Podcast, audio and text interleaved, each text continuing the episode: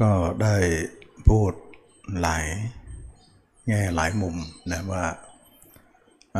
นักปฏิบัติเราปฏิบัติทำไปเนี่ยก็สงสัย อาจารย์หลายองค์ก็สอนหลายอย่างนะทำให้เราเนี่ยจับประเด็นยากนะไปหนึ่งก็บอกว่าอาจารย์หนึ่งก็บอกว่าต้องทำตรงนี้ไม่ใช่ทำอย่างนั้นเนี่ยไป เมื่อไปอาจารย์อีกกันไม่ให้ทำอย่างนั้นให้ทำอย่างนี้ มันก็เลยว่าทำให้หลายๆ คนเข้าใจได้ยากนะทีนี้เรามาดูว่าธรรมะเนี่ยเขาเห็นอะไร เห็นอะไรชื่อว่าเห็นธรรมะ เห็นอะไรชื่อว่าไม่ใช่ธรรมะ ก็เอาอย่างนี้ก่อนว่าคนเราทุกคนเกิดมาเนี่ยเรามี มีสิ่งที่จะต้องดูเนี่ยมันมีสิ่งที่เราต้องเหมือนว่าชีวิตเราเนี่ยมีสิ่งสองสิ่งนะมีสิ่งสองสิ่ง ก็คือกายกับใจนะเกิดมาเนี่ยเรามีกายแล้วก็มีใจอาศัยอยู่แล้วใจของเราก็วิ่งออกทางหูทางตานะวิ่งออกไป แต่การวิ่งของเขาเนี่ยเเขาวิ่งไปแล้วเนี่ยจิตไม่ได้ออกจากร่าง คือจิตเนี่ยแบ่งฝ่ายกันนะจิตเราเนี่ยมีธาตุรู้กับธาตุเห็นนะจิตเราเนี่ยเป็นธรรมชาติที่เรียกว่า จิตของเราเป็นมโนธาตุวิญญาณธาตุหรือธาตุรู้ จิตของเราเนี่ยมีสองธาตุที่เห็นเห็นก็คือธาตุรู้กับธาตุเห็น ถึงแม้ว่าเราเกิดมาเนี่ยมีกายกับใจ แต่เวลาจิตออกใจมันออกไปคิดเนี่ยมันให้ธาตุรู้เฝ้าอยู่ แต่ธาตุเห็นไปเที่ยว มันก็เลยทำให้เราไม่ตาย จิตออกจากร่างแต่ไม่ตายธาตุรู้เฝ้าบ้าน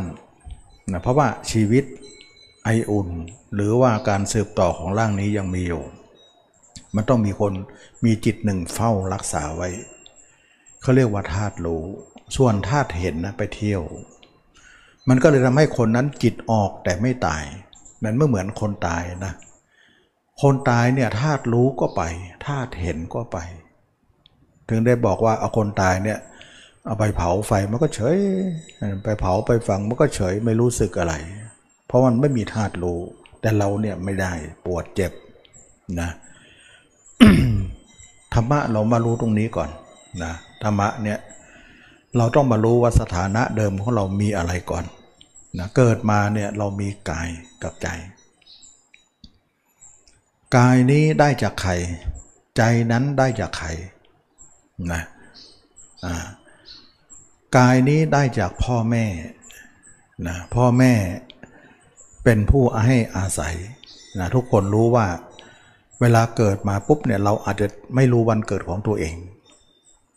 เราได้เดียงสาเกินไป พ่อแม่ก็บันทึกไว้นะเกิดวันนั้นวันนี้เราก็เชื่อตามนั้นแหละนะเพราะว่าเราสติปัญญาของเรายังยังเล็กนัก ยังอ่อนนักยังยังเด็กนักที่จะไม่รู้อะไรรายละเอียดอะไร ฉะนั้นก็เราก็เลยเอาบรรทัดฐานของการให้ของพ่อแม่ว่าเกิดวันนั้นวันนี้ เวลานั้นเวลานี้เกิดที่ไหนอย่างไร ก็บันทึกไว้ ก็เรียกว่าใบสุติบัตรนะใบเกิดนั่นเองนะทีนี้เราได้เห็นว่าร่างกายเนี่ยมีที่มาละ ว่าได้จากพ่อแม่นะได้จากพ่อแม่ ส่วนใจนั้นได้จากพ่อแม่ไหม ไม่ได้ ไม่ใช่นะใจเข้ามาของเราเนี่ยมาจากที่อื่นนะ แล้วเข้ามาอาศัยท้องแม่ แล้วอะไรพาเรามาละ่ะ กรรมของเราพามานะกรรมเป็นเครื่องจำแนกคนมาเกิดมาตาย ไม่อยากมาก็ต้องมา มาแล้วตามสภาพนะจะไปเกิดตรงไหนก็ต้องตายตามไปตามนั้น เกิดเป็นมนุษย์เกิดเป็นสัตว์เดรัจฉาน เกิดเป็นเป็ดอสุรกายสัตว์นรกหรือเกิดเป็นเทวดา หรือพรมโลกก็แล้วแต่ เราไม่สามารถจะเลือกได้ ถ้าใครๆเลือกได้ ก็ต้องไปเกิด ไม่มีใครลงนรกหรอกต้องไปเกิดสิ่งที่ดีหมดนะเรื่องอะไรจะเกิดไม่ดีใช่ไหมล่ะเอามือลงก็ได้เนาะจะได้ไม่เมื่อยเนาะอ่าอ่าอ่าไม่ต้องพนมมือนานอาจจะนานไป ก่อนอื่นเราจะมารู้ธรรมะเนี่ยเราต้องรู้สถานะเดิมเราก่อนว่าเราคือใครเราเป็นอะไรนะแล้วเราค่อยๆเข้าไปรู้ธรรมะนะเพราะว่าการที่เราจะรู้ตัวอักษรเนี่ยตัวเขียนเขียนศัพท์เขียนเขียนหนังสือเนี่ยเราต้องรู้ตัวอักษรสสระวันพยัญชนะวรรณยุกต์ก่อนนะเราก็ต้องรู้สิ่งเหล่านี้ก่อนแล้วก็ค่อยไปเรียนรู้เรื่องของ ภาษาหนังสือนะเขียนหนังสืออ่านหนังสือกันนะเราก็ต้องรู้ตัวหลักๆก่อนนะที่มาที่ไปของอักษรเหล่านั้นก่อนกอไก่กอกานั่นแหละนะก็หมายถึงว่าเราทุกคนเนี่ยว่า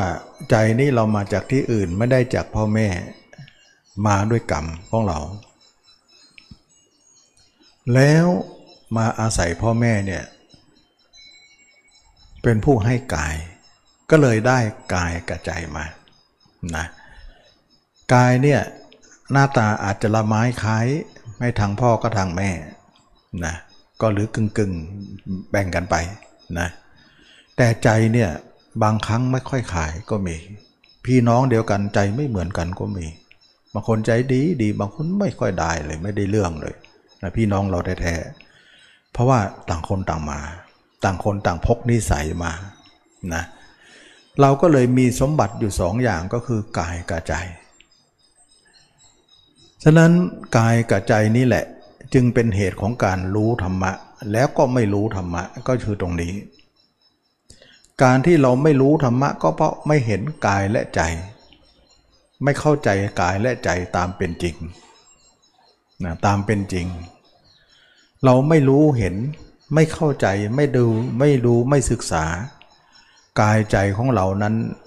จึงเป็นโลกหมดเลย เราไปนึกถึงคนอื่นไปเลย กายเราก็ไม่นึกใจเราก็ไม่ดู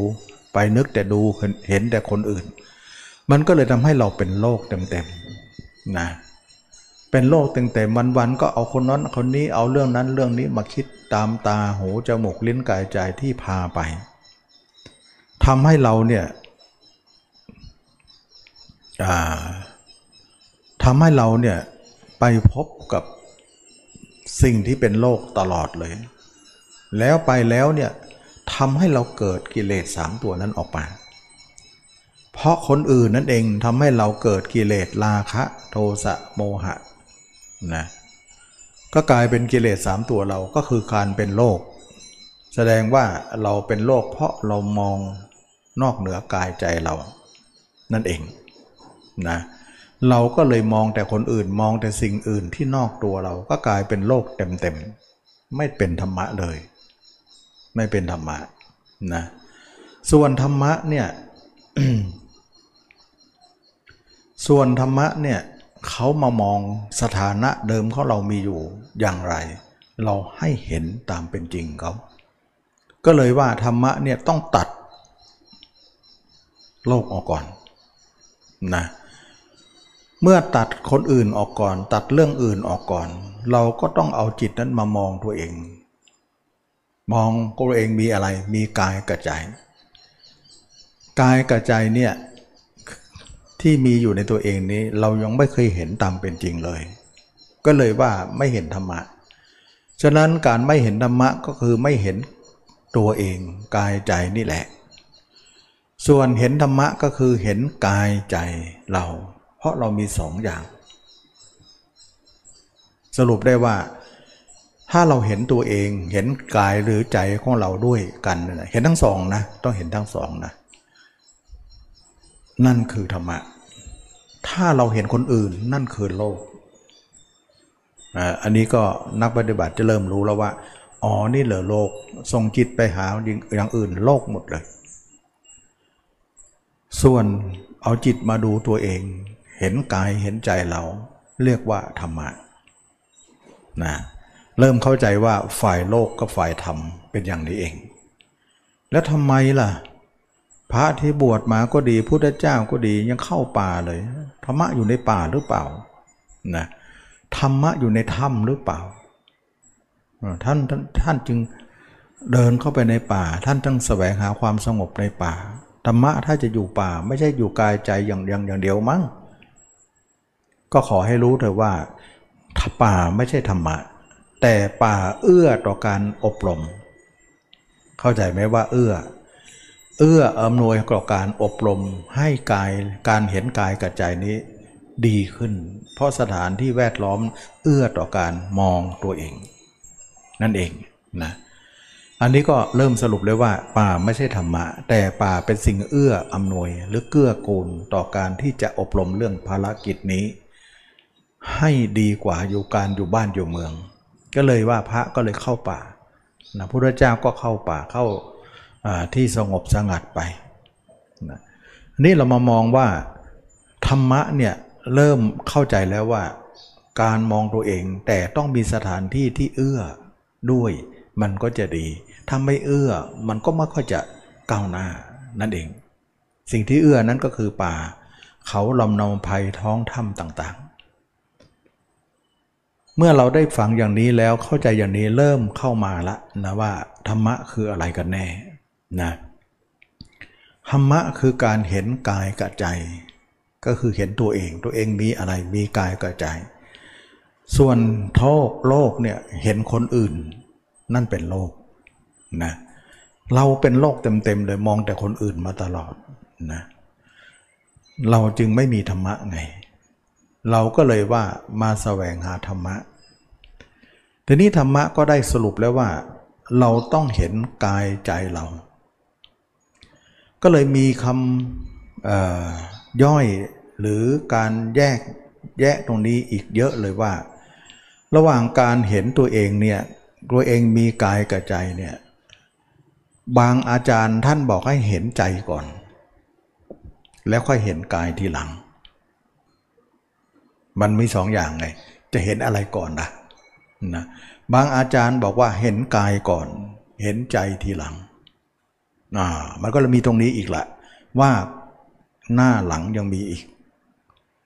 หรือเห็นพร้อมๆกันไปนะพร้อมๆกันไป ทีนี้แต่ละคนก็เลยสับสนตรงนี้ว่า บางอาจารย์เนี่ยให้เห็นใจก่อน เห็นใจก็คือการทำสมาธิก่อนนั่นเอง เพราะเราจะเห็นทำสมาธิเราจะเห็นใจเป็นเป็นอารมณ์บ้างเป็นหนึ่งบ้างเป็นสมาธิบ้างจะเห็นดูแต่ใจอย่างเดียวเดินลมหายใจกำกับไปนะก็เลยว่าเป็นที่มาของการดูใจก่อน แล้วค่อยมาดูกายทีหลัง บางอาจารย์บอกว่าดูกายก่อน ใจอย่าเพิ่งดู ใจนั้นจะดูทีหลัง มันก็เลยทำให้เราสับสนตรงนี้ เริ่มแคบเข้ามาแล้วนะว่าเราทุกคนเนี่ยได้ได้ยินได้ฟังคนที่สอนกันว่า เอาละธรรมะเนี่ยสรุปแล้วก็คือเห็นกายกับใจตัวเอง แต่อะไรจะเห็นก่อน อันไหนจะเห็นหลัง เห็นอันไหนก็ยากทั้งนั้นแหละนะบางครั้งเห็นไปได้ก็มี เห็นแล้วไม่ได้ก็มี เพราะยังไม่เข้าใจในการเห็นนะมันก็เลยทำให้ตรงนี้ยากเข้าไปอีกนะว่าเราเห็นตัวเองนั้นเราจะเห็นอะไรก่อน เห็นกายกายใจเนี่ยเราจะเห็นอะไรก่อนตมาขอยกอุปมาให้ฟังนะว่าที่เคยพูดไปแล้วบ้างแล้วนะก็คือว่าโบราณที่บอกว่ากว่าถั่วจะสุกงาก็ไม่ นะก็พระพูดถึงว่าเรื่องนี้เรื่องถั่วกับงานะเปรียบเหมือนว่างานั้นคือใจ ถั่วนั้นคือกายนะทีนี้คนบอกว่าเราจะคั่วทั้งสองนี่ให้มันสุกเราจะคั่วถั่วก่อน หรือจะท่วงงาทีหลัง หรือว่างาก่อนถั่วทีหลัง หรือว่าพร้อมๆกัน หรือว่า แยกกันคั่วมันเลยมีมีการที่ทำต่างๆกันทั้งทั้งที่สองอย่างเนี่ยการกระทำก็เลยต่างกันนะนักปฏิบัติก็เหมือนกัน ไปเจออาจารย์ที่บอกว่ามันต้องทำสมาธิก่อน ให้สมาธิแก่กล้าเป็นวสีเป็นบาดฐาน แล้วเข้ามาสู่การพิจารณา ยกจิตขึ้นมาวิปัสสนาคือพิจารณากายนะ ให้เห็นแจ้งนะแสดงว่าอาจารย์นี้ก็หมายถึงว่าคั่วงาก่อนแล้วค่อยถั่วทีหลัง มันก็เป็นอย่างนั้นนะนะทำใจก็ทำสมาธิก่อน แต่ขัวถั่วคั่วทีหลัง แต่บางอาจารย์บอกว่าคั่วถั่วก่อนนะพิจารณากายไปเลย ให้มันเห็นแจ้งไปเลย ค่อยทำสมาธิทีหลัง หมายถึงว่าคั่วถั่วก่อน งาค่อยคั่วทีหลังอ้ามันก็เลยสับสนนะบางอาจารย์บอกว่าทำไปพร้อมๆกันคั่วถั่วกับงาไปด้วยกันเลย พร้อมกันเลย โยมว่ายังไงดี เปรียบเทียบให้ฟังนะว่าการที่จะมองกายกับใจเนี่ยมันหัวกับงาเลยนะทีนี้ มันก็ทำให้เราเนี่ยสับสนว่าไปอาจารย์นั้นบอกว่าทำสมาธิก่อนนะแล้วมามองกายทีหลัง เมื่อเราได้สมาธิเป็นมาตรฐานหรือเป็นบรรทัดฐานแล้วค่อยเป็นวสีเป็นความชำนาญแล้วค่อยเอามาพิจารณากาย แล้วกายนี้เป็นวิปัสสนา คือจุดประสงค์ทั้งสองเนี่ยทั้งทั้งหมดทั้งสิ้นเห็นสองอย่างนี้เอง กายกับใจ แต่จะเห็นอันไหนก่อนนะ มันก็เลยทำให้นักปฏิบัติเนี่ยสับสนนะเลยทำเลยเข้าใจเรื่องนี้ไม่ได้ และตัวเองก็ยังไม่ได้สูงส่งอะไรทำให้เราเนี่ยมึนงงไปหมดกับการสอนนะทีนี้ตมาบอกว่า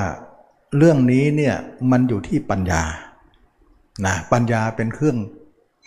แก้ปัญหาได้นะปัญญาว่าทั่วกับงาเนี่ยมันต่างระดับกัน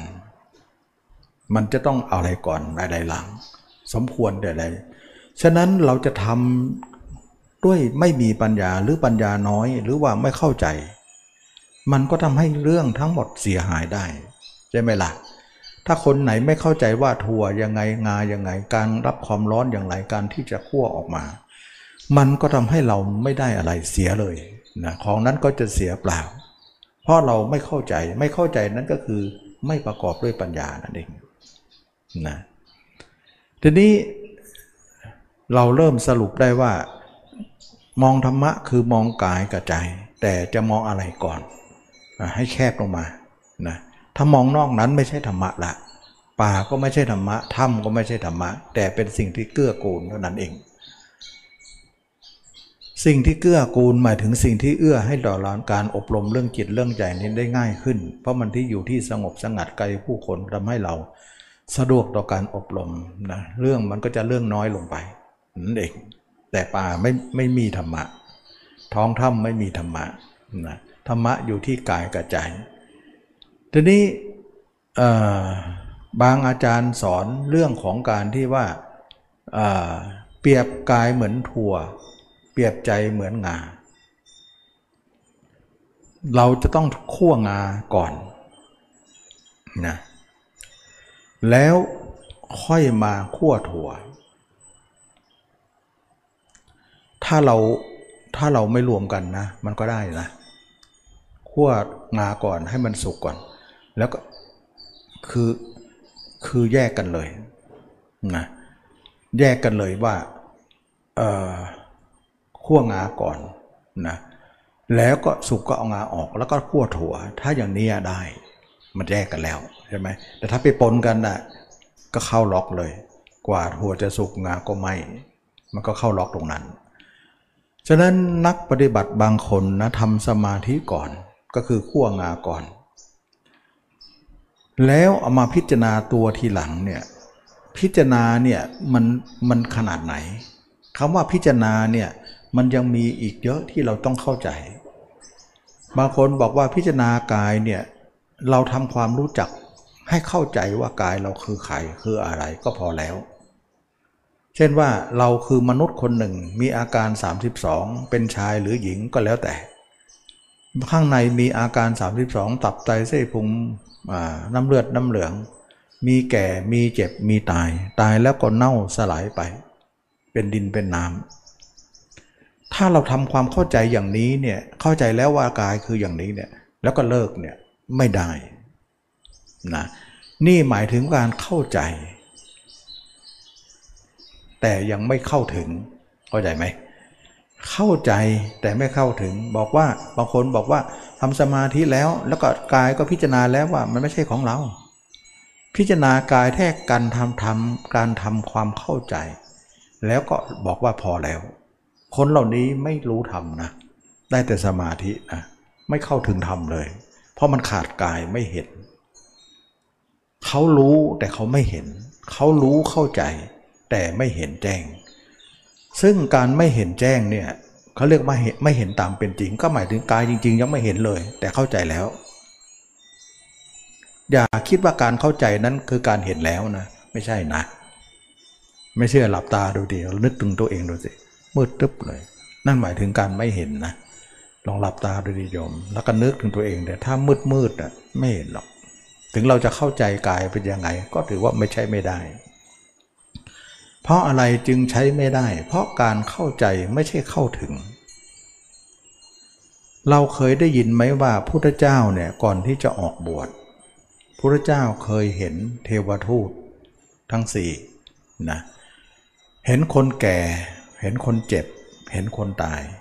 แล้วก็เห็นสมณะนะ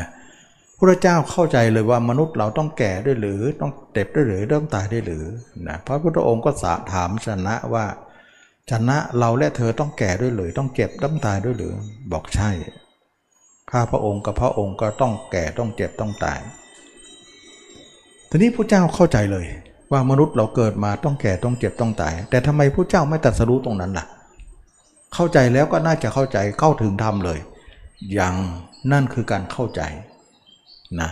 และก็การเข้าใจนั่นเองเป็นสาเหตุของการออกบวชของท่าน แสดงว่าการเห็นการเข้าใจเนี่ยไม่ใช่การเข้าถึงธรรมพระเจ้าต้องไปออกบวชแล้วก็มามาเห็นอีกทีหนึ่ง ถึงจะเป็นการตัดสรู้ธรรมทีหลัง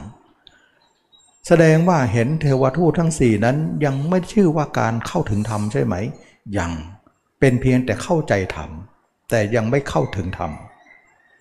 เช่นเดียวกับคนที่พิจารณาตัวเองว่า อ๋อพิจารณาแล้วไม่ต้องมองอะไรมากหรอก เราเข้าใจแล้วว่าเราไม่ใช่ของตัวเองไม่ใช่ตัวตนไม่ใช่ของเรา เราก็ต้องตาย คนเหล่านี้เนี่ยมักจะใช้คำพูดนี้ว่าเราพิจารณาแล้ว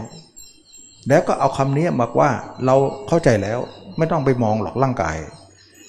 เพราะเราเข้าใจว่าเรารู้แล้วว่าเราต้องร่างกายนี้ไม่ใช่ของเรา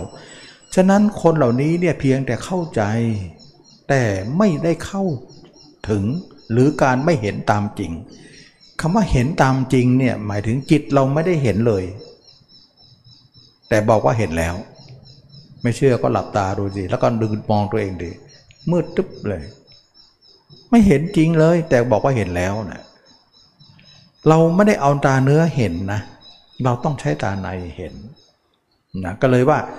คนที่บอกว่าทำสมาธิแล้วแล้วก็เห็นตัวเองแล้ว ทั้งทั้งที่ไม่ได้มองเห็นตัวเองแจ้งอะไร แล้วก็บอกว่าพอแล้ว คนเหล่านี้เนี่ยคั่วถั่วคั่วงาไปแล้วก็คั่วถั่วไปไม่หมดนะนะถือว่าใช้ไม่ได้นะถือว่าคนเหล่านี้ไม่เข้าถึงธรรม และบางคนเนี่ยทำสมาธิด้านเดียว ไม่เคยมาพิจารณากายเลย มันก็ขาดอย่างหนึ่งสิ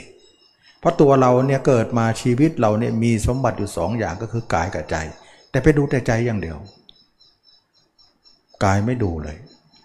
คนเหล่านี้ตัดไปเลยนะ ไม่ใช่ธรรมะได้แต่สมาธิเท่านั้น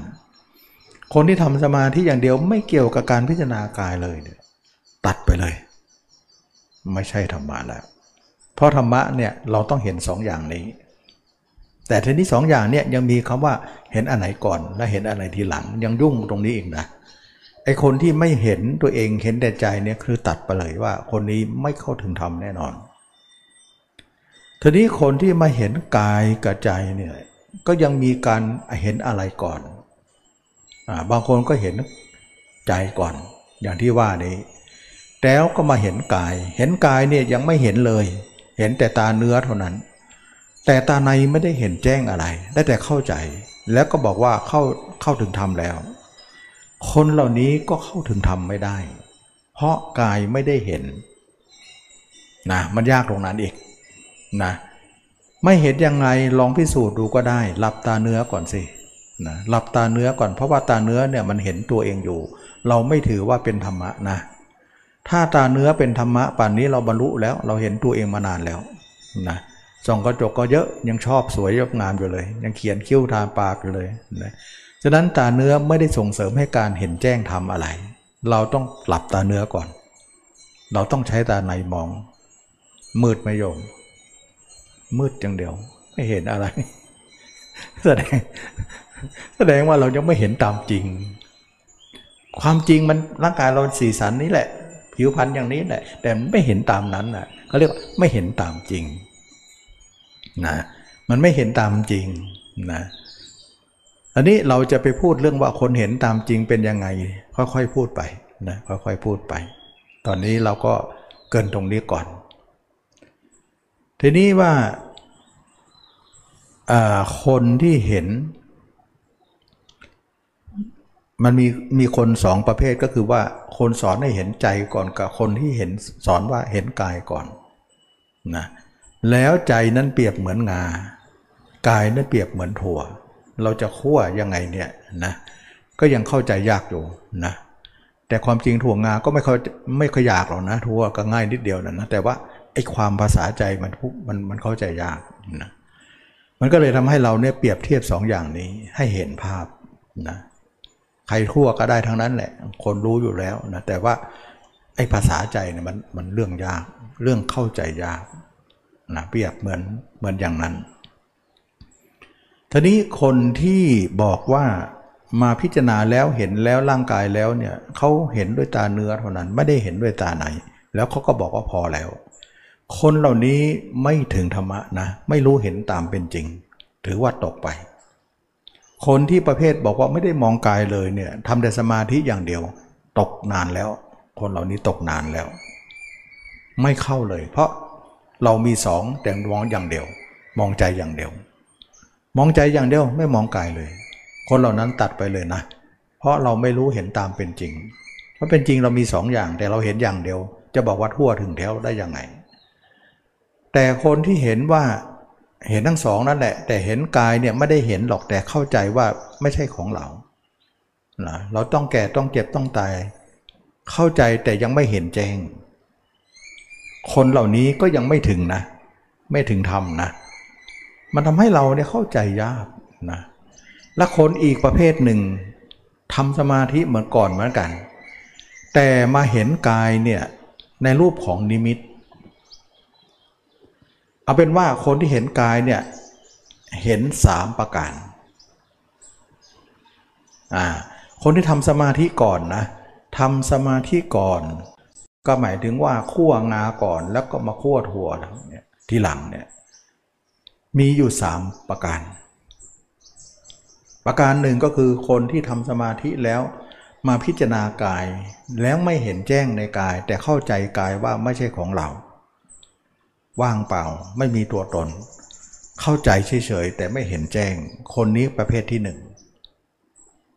นะประเภทที่สองคนที่เห็นกายจริง กายเห็นกาย เห็นอะไรเห็นกายอยู่ในใจของเรา ใจเราเห็นกาย แต่เห็นด้วยนิมิตนะนิมิตคืออะไร คนแรกเนี่ยไม่เห็นด้วยนิมิตเลย แล้วก็ไม่เห็นร่างจริงเลยนะคนที่สองนี่เห็นนิมิต แต่ไม่เห็นร่างจริงอ่าเป็นคนประเภทที่สองดีขึ้นมาหน่อยหนึ่งคนที่เห็นนิมิตนี้เป็นอย่างไร นิมิตว่าเราเห็นตัวเองเนี่ยเป็นกระดูกบ้าง กระดูกเดินได้บ้าง เห็นตัวเองเน่าบ้าง แต่เวลาออกสมาธิมาออกการพิจารณาภาพเราก็หายไป หรือไม่หายแต่ให้ทำลายภาพทิ้งเสีย เราเคยได้ยินไหมว่า ให้เห็นแล้วให้ทำทำให้ร่างกายสลายเป็นดินเป็นน้ำไปเลย เป็นผุยผงให้หายไปเลย คนเหล่านี้เห็นแล้วทำลายให้หาย หายแล้วก็กลายเป็นความไม่เห็นอีก เห็นแล้วทำให้หายจากการเห็นตัวไป นิมิตเนี่ยเป็นภาพที่จิตสร้างขึ้น สร้างขึ้น มันทับซ้อนกับร่างจริง ก็ดีหรือเห็นอยู่ข้างนอกก็ดี นิมิตนี่มีสองด้านนะ ด้านหนึ่งเห็นด้านนอกว่า ตัวเราตัวเราล่างนี้นะ่ะดูตัวเราอีกล่างหนึ่งอยู่ด้านนอก เห็นกระดูกเห็นเราเห็นนอนตายอยู่ อย่างเนี้ยเหมือนเราเห็นกระจก ฉะนั้นเราส่องกระจกเนี่ย ล่างหนึ่งดูล่างหนึ่ง เรามีสองคนละ แสดงว่ากระจกเราเนี่ยสะท้อนให้เห็นว่าเราสองคนกำลังดูกันอยู่ ล่างอยู่นอกกระจกนั้นคือล่างจริง แต่ล่างในกระจกนั้นล่างนิมิตเข้าใจไหมนะการเห็นอย่างนี้ก็มีขึ้นอีกทำไมทำให้เกิดนิมิตได้ เพราะการทำสมาธิมาก่อนเนี่ยสมาธิเนี่ย มันคู่กับนิมิตอยู่แล้ว นิมิตคืออะไร นิมิตคือจิตคิดอันหนึ่ง จิตคิดของเราอย่างหนึ่ง ที่มันเจือด้วยสมาธิ มันคิดแต่มันมีสมาธิปนเข้าไปด้วย มันก็เลยเห็นด้วยอำนาจของสมาธิด้วย เห็นอำนาจของการคิดด้วย ก็เลยทำให้คนเห็นนิมิตอะไรต่างๆได้อยู่แล้ว คนทำสมาธิเนี่ย มักจะเห็นเรื่องของวิญญาณบ้างเห็นเรื่องโน้นเรื่องนี้เรื่องนิมิตต่างๆ ที่เราเคยได้ยินเสมอว่าเวลานั่งสมาธิเห็นอะไรบ้างนะมันก็จะเป็นลักษณะของนิมิต ซึ่งนิมิตเนี่ยเคยเกิดประจำอยู่แล้ว เห็นโน่นเห็นนี่ปกติแล้วเนี่ยคนที่ทำไม่ทำสมาธิเนี่ยมันก็เห็นอยู่แล้ว ก็เรียกว่าเห็นด้วยความคิด แสดงว่าคนที่ไม่ทำสมาธิเนี่ยก็เห็นด้วยความคิด คนทำสมาธิก็เห็นด้วยนิมิต นิมิตกับความคิดอันเดียวกัน เพียงแต่ว่าความคิดนั้นคนนั้นไม่ได้ทำสมาธิแล้วเห็น เช่นว่าเรานึกถึงคนอื่น เห็นหน้าเขาไหม เห็นใช่ไหมล่ะ อย่างนี้แหละจึงเรียกว่าเห็นด้วยความคิด แต่ทำสมาธิเนี่ยมันก็เป็นความคิดที่เจือกับสมาธินั่นแหละ มันก็เลยเรียกว่านิมิต ซึ่งเห็นไม่ใช่ ความคิดอย่างเดียว มันเป็นนิมิตด้วยแสดงว่านิมิตกับความคิดประเภทเดียวกัน แล้วนิมิตนั้นเป็นของที่เชื่อถือได้ก็มี ไม่เชื่อถือได้ก็มี เพราะเรายังมีกิเลสอยู่ มันก็เลยทำให้เป็นนิมิตลวงได้นะก็กลายเป็นว่าการเห็นตัวเองเนี่ยยากเหลือเกินนะมันก็เลยว่าประเภทแรกเนี่ยเข้าใจแต่ไม่เห็นแจ้ง แต่ประเภทที่สองเนี่ยเห็นแจ้งแต่เป็นนิมิตชัดออกมา แล้วนิมิตเนี่ยไม่สามารถจะเป็นเครื่องอยู่ของจิตได้ เห็นแล้วมันหายกันมันไม่ได้อยู่เหมือนเราเห็นกระจกเนี่ยเราไม่สามารถจะรักษาภาพกระจกไปทุกที่ทุกทางได้ เราจะต้องไปดูดูกระจกเท่านั้นถึงจะเห็นตัวเอง ถ้าออกนอกกระจกแล้วก็เป็นว่าหายกัน ฉะนั้นนิมิตเนี่ยเราจะดูตัวเองเนี่ยต้องอยู่ในสมาธิเท่านั้น ถ้าออกสมาธิก็หายกัน เมื่อหายกันจิตเราก็ลืมนิมิตนั่นแล้ว นิมิตมันผ่านไปแล้ว ก็กลายเป็นว่านิมิตหายและกายจริงนี้ก็ไม่ได้เห็นนะนิมิตหายกายจริงไม่เห็น จิตก็เลยเคว้งเคว้งแล้วก็ทำให้จิตเราออกนอก ไม่รู้จะไปไหนก็เลยไปที่เก่าที่ชอบนั่นแหละมันชอบที่เก่าอยู่แล้ว มันก็เลยไปตรงนั้น ก็กลายเป็นที่มาของว่าคนที่เห็นนิมิตนั้น เป็นเรื่องของการเห็นตัวเองชนิดหนึ่ง แต่มันไม่ค่อยเป็นมาตรฐาน เข้าใจไหม เพราะอะไรเพราะนิมิตเชื่อถือได้ไม่เชื่อถือได้ หรือเป็นของที่เกิดได้หายได้ แต่ใกล้เข้ามาหน่อยนะใกล้ตัวเองเข้ามาหน่อยคำว่าใกล้ก็หมายถึงใกล้ที่มองตัวเองไง แต่เห็นด้วยรูปของนิมิต นิมิตหายกายจริงไม่เห็น ทำให้จิตของคนนั้นแกว่งนะเมื่อเราออกจากสมาธิมานิมิตก็หายไปแล้ว กายจริงปัจจุบันก็ไม่เห็นอีกละก็ยังไม่เห็นตามจริงด้วยนะ ฉะนั้นคนเหล่านี้คิดว่าการเห็นเนี่ยเห็นแจ้งแล้ว สรุปแล้วก็คือเห็นร่างกายแจ้งแล้ว ก็คือเห็นด้วยนิมิต ซึ่งการเห็นนิมิตนั้นน่ะนิมิตตัวเองก็ดี หรือเราเห็นคนอื่นก็ดี คนอื่นยิ่งง่ายใหญ่เลย เช่นว่าเราเห็นเดินไปในห้างเนี่ยเห็นคนทั้งห้างนี้เป็นกระดูกหมดเลย โอ้ง่าย ง่ายไม่ยากหรอกนะมันเป็นของไม่ยากเห็นคนอื่นน่ะแหละมันเป็นของจิบจิบแต่เห็นตัวเองเนี่ยมันโอ้โหหืดขึ้นคอเลย มันเห็นยากนะฉะนั้นการเห็นอย่างนั้นน่ะไม่เข้ามาในที่นี้ได้ การเห็นคนอื่นเนี่ย เป็นกระดูกบ้างเป็นศพทุกคนเลยเป็นศพ แต่ยกเว้นตัวเองไม่เป็นอะอ่าเอาสิถ้าอย่างนี้แล้วเนี่ยเรายังถือว่ายังไม่เป็นธรรมะนะเพราะอะไรเพราะเราเกิดมาเนี่ยเรามีกายกับใจ แต่เราไปเห็นกายคนอื่นไม่ได้เห็นกายตัวเองนะยังไม่เข้านะ แต่เพียงแต่ว่าใกล้เข้ามาหน่อยหนึ่งแสดงว่านิมิตเหล่านั้นหรือการเห็นอย่างนั้นนะเป็นกุศลเก่า ที่สร้างให้เรามาเตือนเตือนเราให้เห็นตัวเองอีกอย่างนี้อีกทีหนึ่ง หมายถึงว่าบุญคนนั้นมีอยู่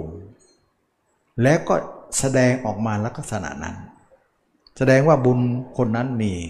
แสดงให้เห็นว่าคนทั้งหลายที่เราอยู่รอบตัวเนี่ยเป็นศพหมดเลย ยกเว้นตัวเองยังไม่เห็นนะให้เห็นตัวเองเหมือนคนเหล่านั้นสิอย่างเนี้ย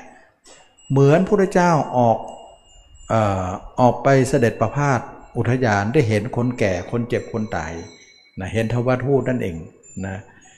แบบเดียวกันเลย เห็นเทวทูตนั่นก็คือเห็นด้วยนิมิตนั่นแหละเห็นคนแก่คนเจ็บคนตาย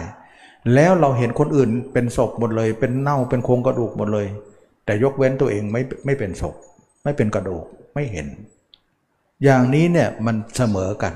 กับผู้เจ้าเห็นเทวทูต อย่างนี้เขาเรียกว่าเห็นตัวเองแต่อยู่ด้านเห็นคนอื่นไม่ได้เห็นตัวเอง แต่ตัวเองต้องเอามาเห็นตัวเองอีกทีหนึ่งเอาตัวอย่างของคนอื่นนั้นมาเป็นแต้ตัวอย่าง นั่นคือหนังตัวอย่างเท่านั้นเอง อันนี้คือบุญของคนนั้นเตือนให้เราทำแต่ว่าตัวเองไม่เข้าใจ ไม่เข้าใจว่าเตือนแล้วจะมาทำอย่างไร อย่างนี้ยังไม่ใช่ธรรมะนะ มันง่าย ไม่ยากหรอก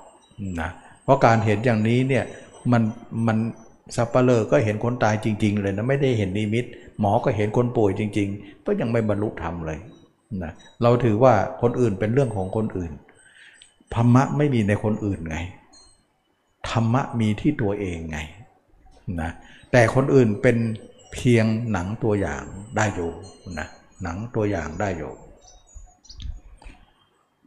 คนประเภทที่สองเนี่ยเห็นนิมิต อย่างนี้แล้วก็เข้าใจแล้วว่ามนุษย์เราไม่เที่ยงเป็นทุกข์เป็นอนัตตา แล้วก็ถือว่าตัวเองจบกิจแล้ว เห็นแจ้งแล้ว ทั้งๆทที่ร่างจริงยังไม่เห็นนะ มันเป็นเรื่องของนิมิตไป นี้ประเภทที่สองนะ แค่ดูจิตก่อนแล้วมาพิจารณากายเนี่ยมีสามอย่างเลย มันยากอย่างนี้นะ แล้วก็ประเภทที่สาม อย่าลืมนะว่าประเภทที่หนึ่งเนี่ยเข้าใจอย่างเดียว เข้าใจว่าเราเกิดก็แก่เจ็บเจ็บก็ตาย เหมือนพระพุทธเจ้าเห็นเทวทูตทั้งสี่แล้วเข้าใจ แล้วก็สรุปว่าเห็นธรรมแล้วพระเจ้ายังไม่ได้บรรลุตรงนั้นเลยนะ ต้องออกมาบวชออกมาผนวดแล้วก็มาค้นหาก่อน ตรงนั้นเพียงแต่จุดประกายให้ให้พระเจ้าออกบวชเท่านั้นเอง แต่คนประเภทที่สองเนี่ยเห็นกายแต่เห็นด้วยนิมิต นิมิตคนอื่นก็ดี นิมิตตัวเองก็ดี แต่มันเป็นเพียงนิมิต นิมิตหายได้เกิดได้หายได้ ยังเลื่อนลอยอยู่นะนี่คือประเภทที่สองนี่ย้ำเตือนนะมีสามประเภท ประเภทที่สามเนี่ยประเภทที่สามเนี่ยก็คือว่าเราต้องเห็นกาย ในรูปของนิมิตนั่นแหละเพราะว่าสมาธิเนี่ยทำแล้วเนี่ย มันคอยจะเป็นนิมิต นิมิตเนี่ยมันคอยจะหาย แต่หายแล้วเนี่ยเรายังจำได้อยู่นะมันหายแล้วแต่ความทรงจำเรายังมีอยู่ เหมือนเราฝันเมื่อคืน เมื่อคืนเรานอนหลับฝันไป ถึงแม้เราตื่นแล้วเนี่ยความฝันหายไปแล้ว แต่เราก็ยังจำความฝันได้อยู่ดังนั้นคนที่ทำนิมิตเนี่ยมีนิมิตเนี่ยเขาก็จำได้ ถึงแม้จะหายไป แต่เขาจำได้แล้วเขาไม่ปล่อยไป เขาจำได้ว่าเห็นตัวเองเน่าอืดในนิมิต แล้วก็จำได้แล้วก็เอามาพิจารณากายร่างจริงอีกที ให้เป็นเหมือนร่างนั้น เอาร่างจริงมันเป็นเกณฑ์อีกที นิมิตนั้นเป็นเพียงบันไดขั้นหนึ่งที่เข้ามา เป็นเพียงสัญญาเท่านั้น แต่บันไดขั้นที่สองที่เราจะต้องการเดินข้ามเเข้าไปอีกนั้นก็คือ เราจะเอานิมิตนั้นมาเป็นสัญญา แล้วก็เห็นร่างจริงนี้เป็นเหมือนนิมิต ที่หายไปเมื่อคืนนั้น คือนิมิตเกิดแต่ไม่ปล่อยให้เกิดอย่างเดียว เอามาเป็นตัวอย่าง เอามาเป็นอุบายให้เห็นร่างจริงนี้เป็นเหมือนร่างนั้น เมื่อเห็นอย่างนี้แล้วเนี่ยให้เห็นแล้วเอาเป็นเครื่องอยู่เลย อยู่ด้วยเห็นด้วย ให้มันติดตาอยู่เสมอ ให้ตาปรากฏความเห็นอยู่เสมอ จึงเรียกว่านิมิตติดตา ไม่ได้ปล่อยหาย ถึงนิมิตจะหายแต่ให้มาติดตาอยู่เสมอ ให้มาอยู่ปรากฏร่างจริงอยู่เสมอ เอานิมิตนั่นมาเป็นอุบายแล้วก็เอาให้มาเห็นอยู่ในร่างจริงอีกทีหนึ่งคนที่สามเนี่ยถึงจะไปได้ ไปนิพพานได้ เห็นแจ้งเลย เห็นร่างจริงแจ้งหมดเลย แล้วก็ทำสมาธิไปด้วยเห็นตัวเองที่หลัง แล้วเห็นแจ้งอย่างนี้เป็นร่างจริงเลย รู้เห็นตามเป็นจริงไม่ใช่นิมิต นิมิตเนี่ยเอามาเป็นสภาพร่างจริงแล้ว เรียกว่านิมิตติดตาก็ได้ แล้วจะติดตาทั้งวันทั้งคืนเลย เป็นเครื่องอยู่เลย อันนี้แหละประเภทที่สามเนี่ยไปได้ ฉะนั้นสามประเภทนี้ประเภทสุดท้ายไปได้ ดูสิยากไปละ่ะ นี่คือประเภทที่ว่าขั้วงาก่อน และโคกถั่วทีหลัง ประเภทที่ว่าพิจ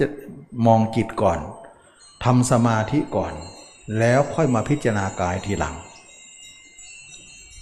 มันยากอย่างนี้แหละ เราไปฟังคนอื่นก็สับสนหมด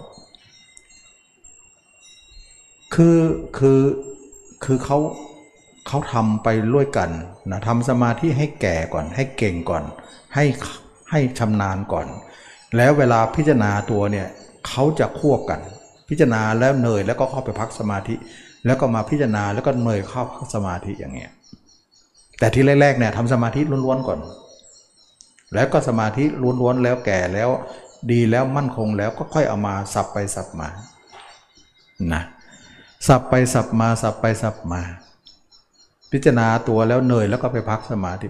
แล้วก็ ออกมาก็อยู่กับร่างกายนี้ เห็นร่างกายแล้วก็พักเข้าสมาธิเป็นครั้งๆไป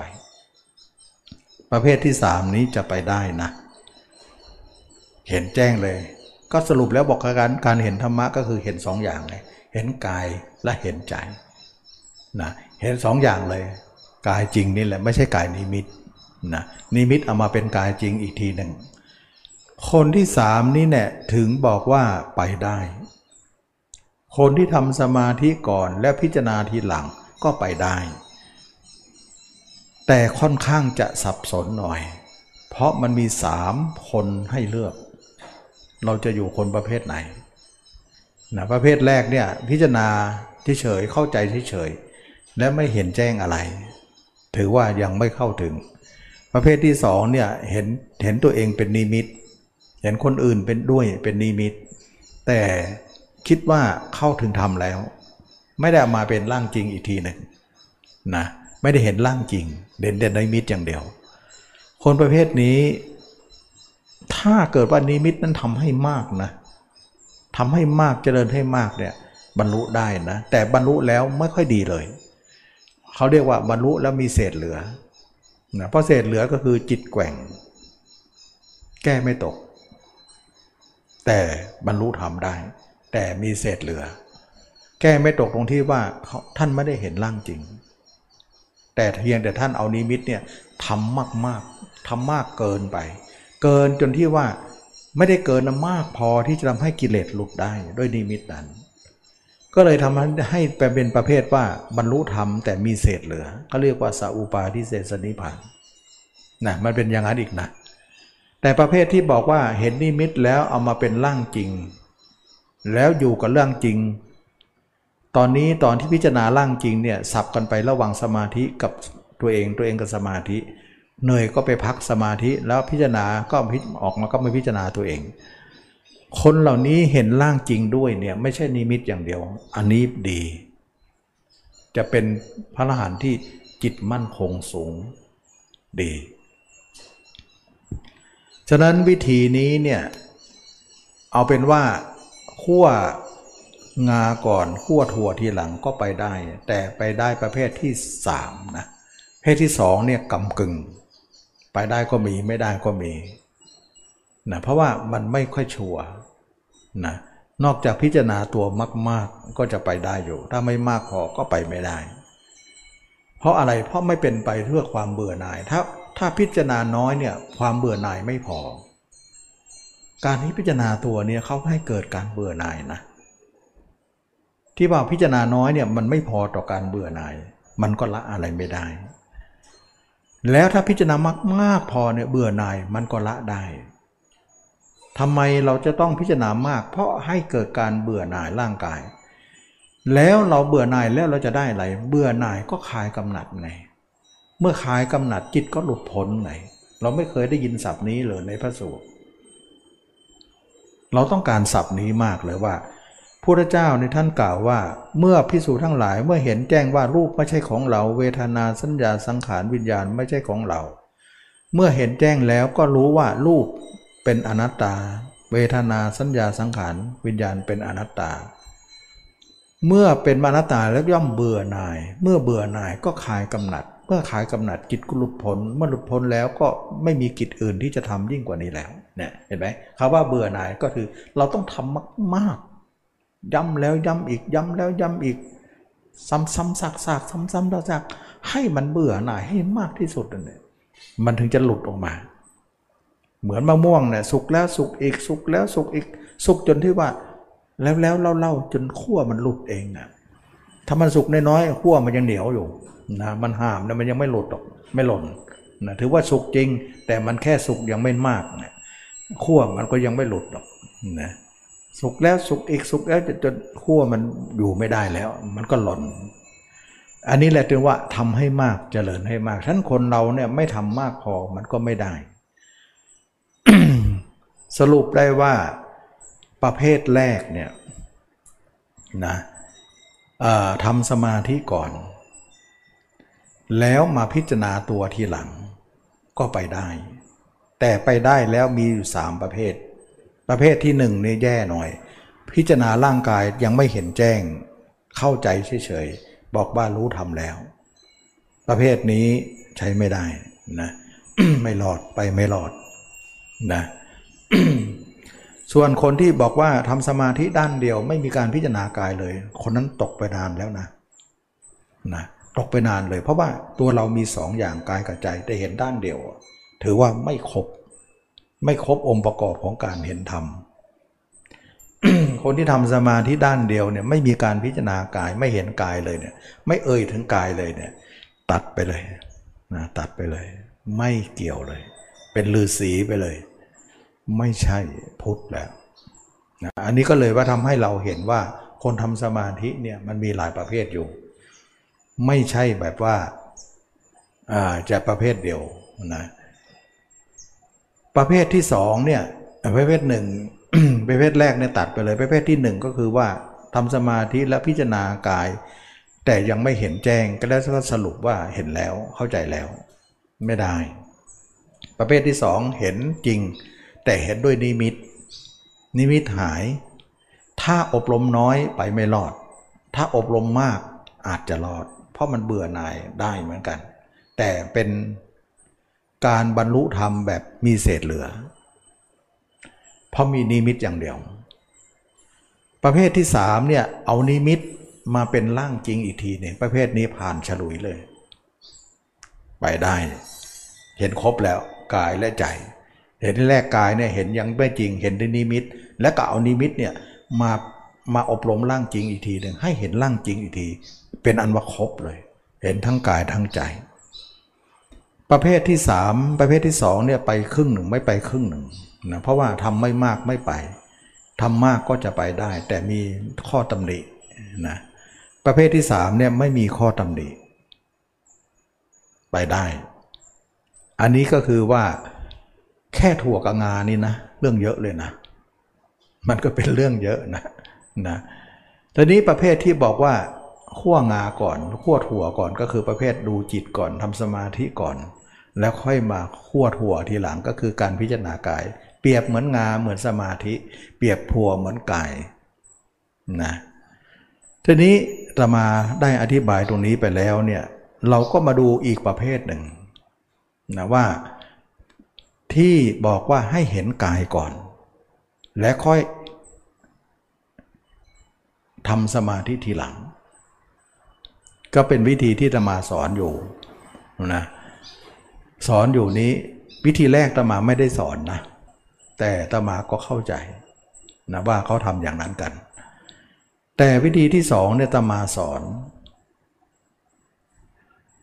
คนสอนเนี่ยเขาก็สอนวิธีตัวเองถนัดนะสอนในเองตัวเองไม่ถนัดเนี่ยมันก็สอนไม่ได้ไม่ค่อยได้ แต่พอรู้นะทีนี้มันอยู่ที่ว่าถนัด เหมือนแพทย์เนี่ยถนัดไหนแพทย์ตาหูคอ แพทย์สวงอก แพทย์ทันตแพทย์นะมันก็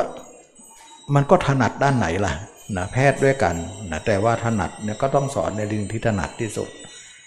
การทำให้พ้นทุกเนี่ยก็สอนในที่จริตที่ตัวเองถนัด แต่ตมาเนี่ยสอนว่าให้พิจารณากายก่อน แล้ว ทำสมาธิทีหลัง ซึ่งเพิ่งจะได้ยินนี่แหละนะเพราะในวงการของกรรมฐานเนี่ยไม่ค่อยสอนกันนะสอนแต่วิธีแรก แต่วิธีแรกกันมาแจงไว้แล้วว่า มันเป็นลักษณะนั้น เพื่อให้เห็นภาพว่าเราเนี่ยไม่ควรสับสนกับอะไรอะไร เราต้องดูการจุดการตรงเราจงดูนิสัยใจคอเราว่าเราจะยืนจุดไหนดีของการกระทำ นะเอาเป็นว่าตัวเองเนี่ยเหมาะประเภทไหนล่ะ ก็ลองพิจารณาดูนะเพราะนั้นเราก็จะต้องไม่ต้องว่าสับสนอะไรที่เขาสอน แต่มันเป็นเคือเรื่องลึกนะเรื่องนี้มันเป็นเรื่องลึกก็ทำให้เรายากต่อการเข้าใจ ทีนี้ตมาเนี่ยสอนเนี่ยวิธีแรกเนี่ยวิธีเอออาตมาสอนว่าให้พิจารณากายก่อน แล้วระหว่างที่พิจารณากายเนี่ยเราแยก การทำสมาธิออกไปเลย ไม่ต้องทำร่วมเลย คือเรื่องมันมีอยู่ว่า ระหว่างการคั่วถั่วกับคั่วงาเนี่ยเราจะคิดว่าคั่วร่วมกันเสมอนะ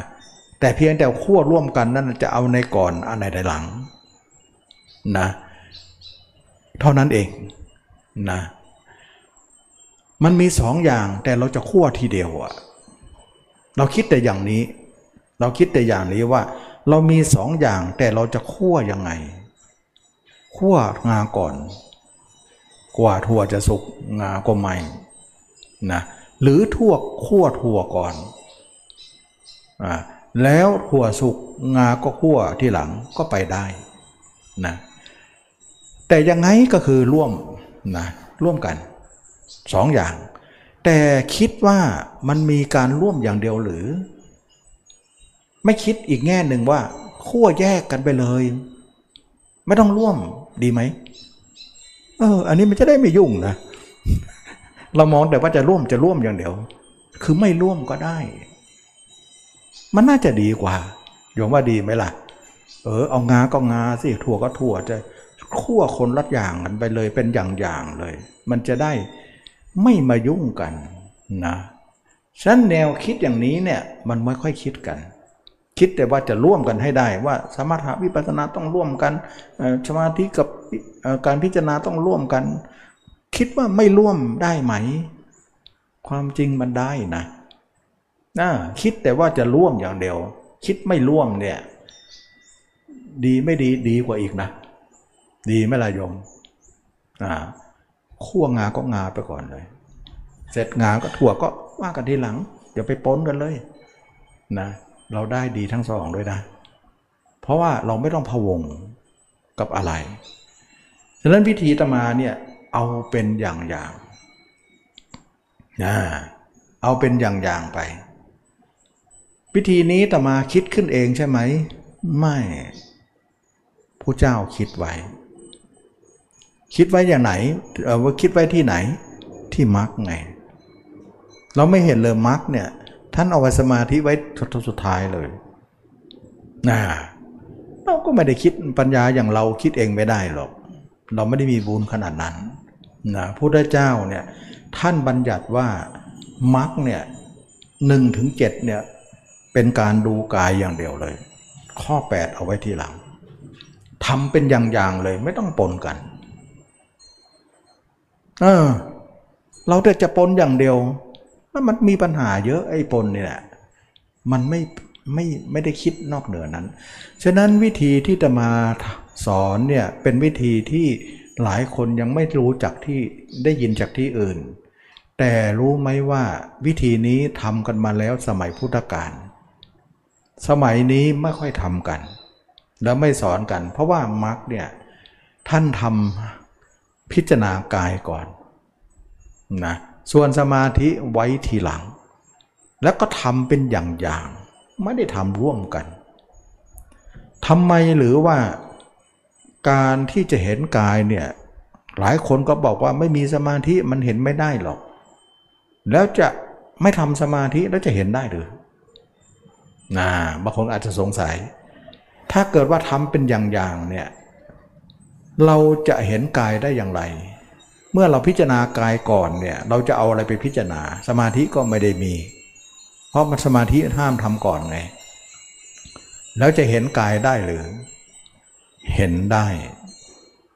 นะเพราะการเห็นกายเนี่ยไม่ได้เห็นด้วยสมาธิ เห็นด้วยสติ เราเคยได้ยินไหมสติปัฏฐาน ไม่ใช่สมาธิปัฏฐานนะ ซึ่งการเห็นกายเนี่ยเห็นด้วยสตินี่เอง ซึ่งตื้นพอ เราก็เลยว่าไม่จำเป็นต้องใช้สมาธิไง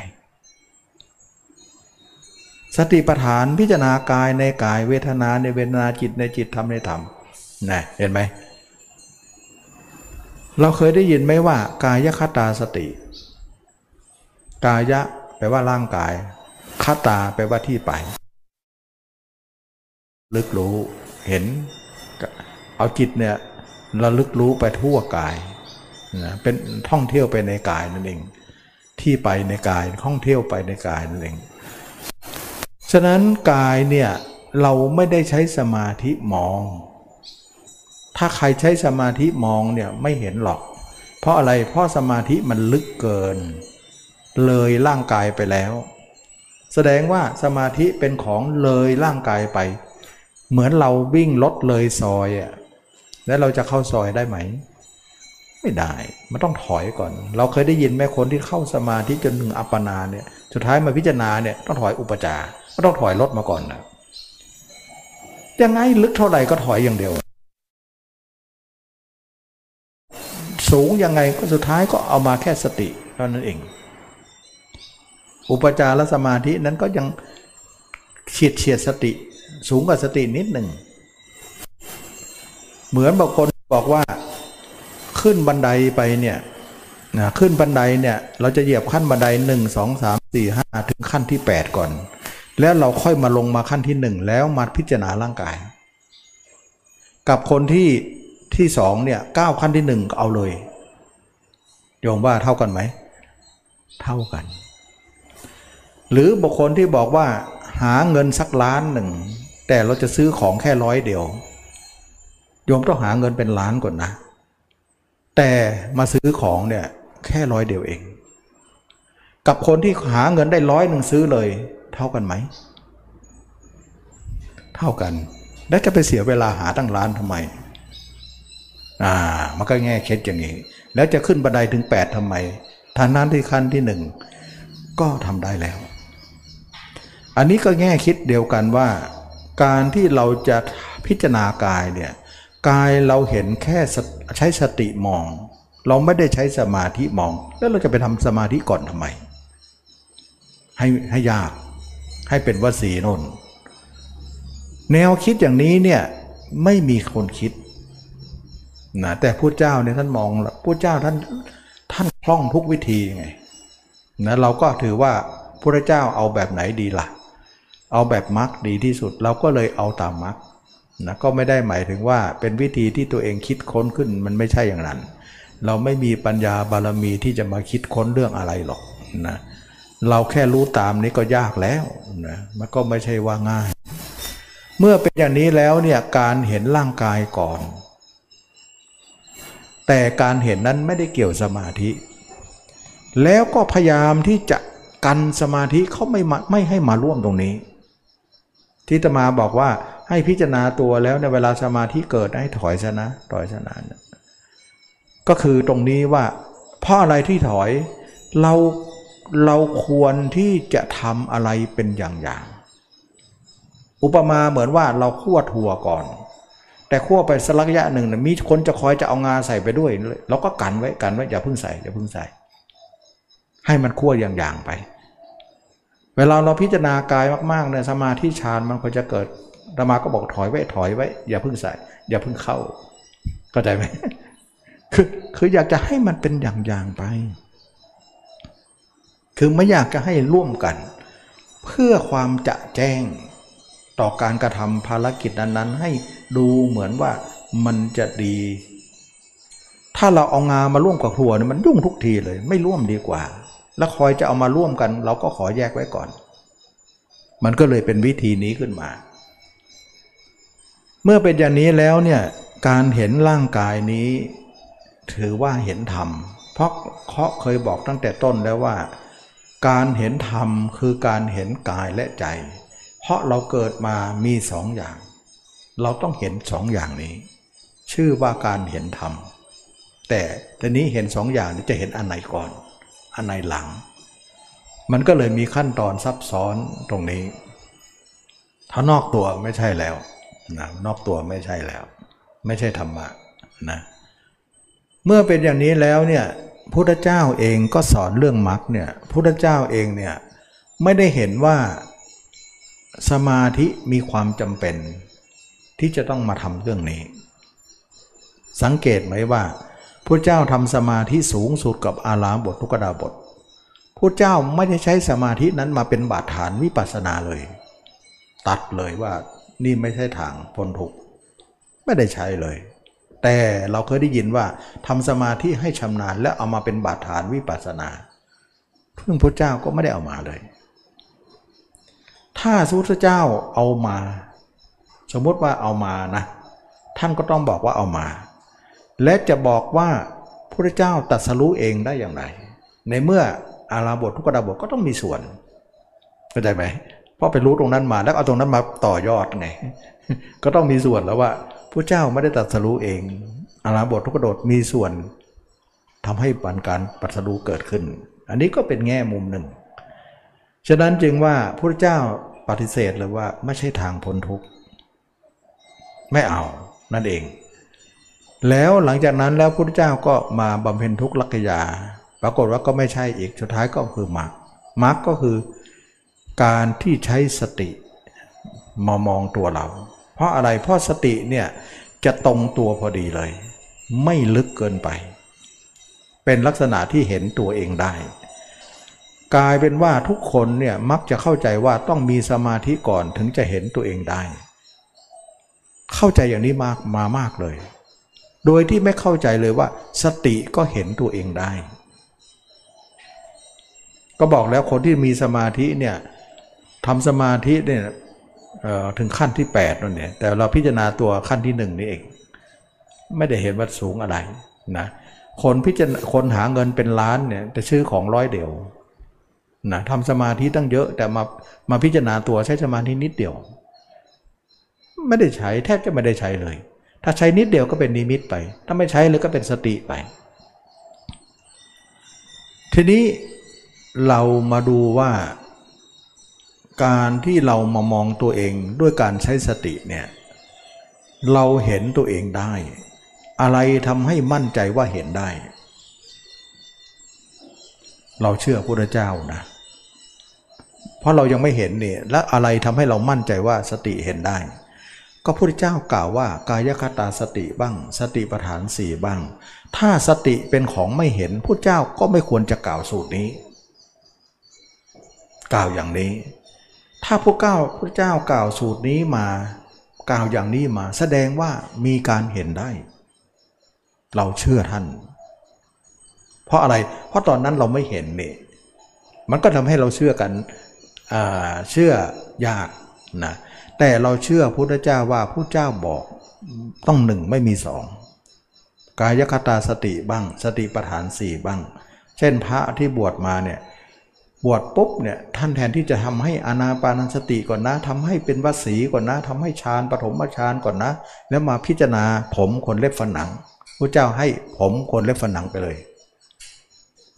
ไม่เห็นจะบอกให้ทำสมาธิก่อนเลย แสดงว่าพระเจ้าบอกเนี่ยเราเชื่อท่านไงเพราะท่านเราถือว่าเป็นครูของเรา ท่านบอกเนี่ยต้องเป็นจริง ไม่จริงแล้วไม่มีหรอกพุทธเจ้านะเราเอาตรงนี้เนี่ยเป็นเป็นเครดิตของพุทธเจ้าว่า เป็นผู้เชื่อถือได้ ที่ทำให้เรายอมที่ปฏิบัติตาม ไม่ต้องทำสมาธิ โดยการใช้สติมอง นะก็ปรากฏว่าแรก ๆ เราไม่เห็นเลย ก็เห็นขึ้นมาได้ เห็นมาได้ก็เริ่มเชื่อเลยว่าพระเจ้ากล่าวแล้วไม่ผิดพลาดเลย เห็นได้จริงๆนะตอนนี้พระพุทธเจ้าก็สอนว่า เวลาเห็นตัวเองเนี่ยทุกคนมันไม่เห็นมาก่อนหรอก แม้แต่พระเจ้าเองก็ไม่เห็นนะแต่จะทำให้เห็นได้อย่างไร เห็นด้วยการใช้สัญญา นะคนที่คนที่ทำสมาธินะเห็นตัวเองเป็นนิมิตนะเวลานิมิตหายเนี่ยเขาก็เหลือสัญญาไว้ ก็คือสัญญานั่นแหละสัญญาไว้ว่าความทรงจำใช่ไหมละ่ะแต่เราเนี่ยไม่ได้ผ่านการทำสมาธิหรือผ่านมาแล้วก็ตาม เรามีสัญญาอยู่แล้ว สัญญาโดยการที่ว่าบางคนก็สัญญาด้วยนิมิตว่าเคยเห็นนิมิตตัวเองตายเน่าอืดแล้วก็จำได้ แล้วก็เอามาเป็นอุบายในพิจารณาร่างจริงนี้ แต่บางคนไม่มีนิมิต บางคนไม่ได้เคยทำสมาธิมาก่อน แต่เขาก็เห็นมนุษย์ในโลกนี้ เหมือนพุทธเจ้าเห็น เทวทูตทั้งสี่นั่นแหละว่าคนแก่ก็เคยเห็น คนเจ็บก็เคยเห็น คนตายก็เคยเห็น เมื่อเราเห็นแล้วเราก็จำได้ เมื่อเราจำได้แล้วเราก็เอามานึกถึงตัวเองว่าเป็นเหมือนคนนั้น เวลานึกเนี่ยเราไม่ได้เอาคนตายมานึก แต่เราเอาแค่อุบายของเขามา แล้วเวลานึกให้เราเป็นทำไมเป็นเช่นนั้น เพราะกรรมฐานก็บอกแล้วว่าธรรมะเนี่ยเป็นการที่ไม่มีนอกตัวไงธรรมะมีแต่การเห็นตัวเองกับใจตัวเองเท่านั้นเห็นกายกับใจนั่นแหละก็เลยเอาเขามาเนี่ยไม่ได้เอามาทั้งรุ่น เอาแค่อุบาย แต่เวลาเห็นเนี่ยให้เราเห็นตัวเองเป็นเหมือนคนนั้น การที่เราจำคนอื่นมาเป็นเพียงสัญญา การที่เรานำสัญญานั้นมาประลบตัวเองด้วยอุบายกลายเป็นการเห็นตัวเองด้วยสัญญานั้นนานๆก็จะเป็นสัญญาก็กลายเป็นญาณนะวิธีนี้เนี่ยเป็นวิธีที่บอกว่าแยกถั่วกับงาออกจากกัน แล้วก็คั่วถั่วก่อน งาเอาไว้ทีหลัง ไม่ต้องมาร่วมกันให้ยุ่งยาก นะระหว่างถั่วกับงานเนี่ยคอยจะเอานิดจะคอยนึกแต่ว่าจะเอาปนกันอย่างเดียวนะไม่คิดว่าจะแยกกัน ก็แยกไปส่วนๆเลยสิมันก็เป็นวิธีหนึ่งที่ที่พุทธเจ้าสอนก็ไม่ได้ว่าเป็นวิธีของตมาสอนแล้วก็พิสุสงบวชมาก็ให้ตรงนี้นะให้ตรงนี้มาทำไมเราไม่ทำกัน เราไม่เชื่อพุทธเจ้าหรือ เราไม่ยอมรับท่านเลย ท่านบอกยังไงทำไมไม่ทำตามนั้น จะไปทำอื่นให้มากเรื่องทำไมนะมันก็เป็นแนวคิดที่พระเจ้าบัญญัติไว้ บางคนบอกไม่ถูกจริตไม่ได้ พูดอย่างนี้ไม่ถูกจริตเนี่ยถ้า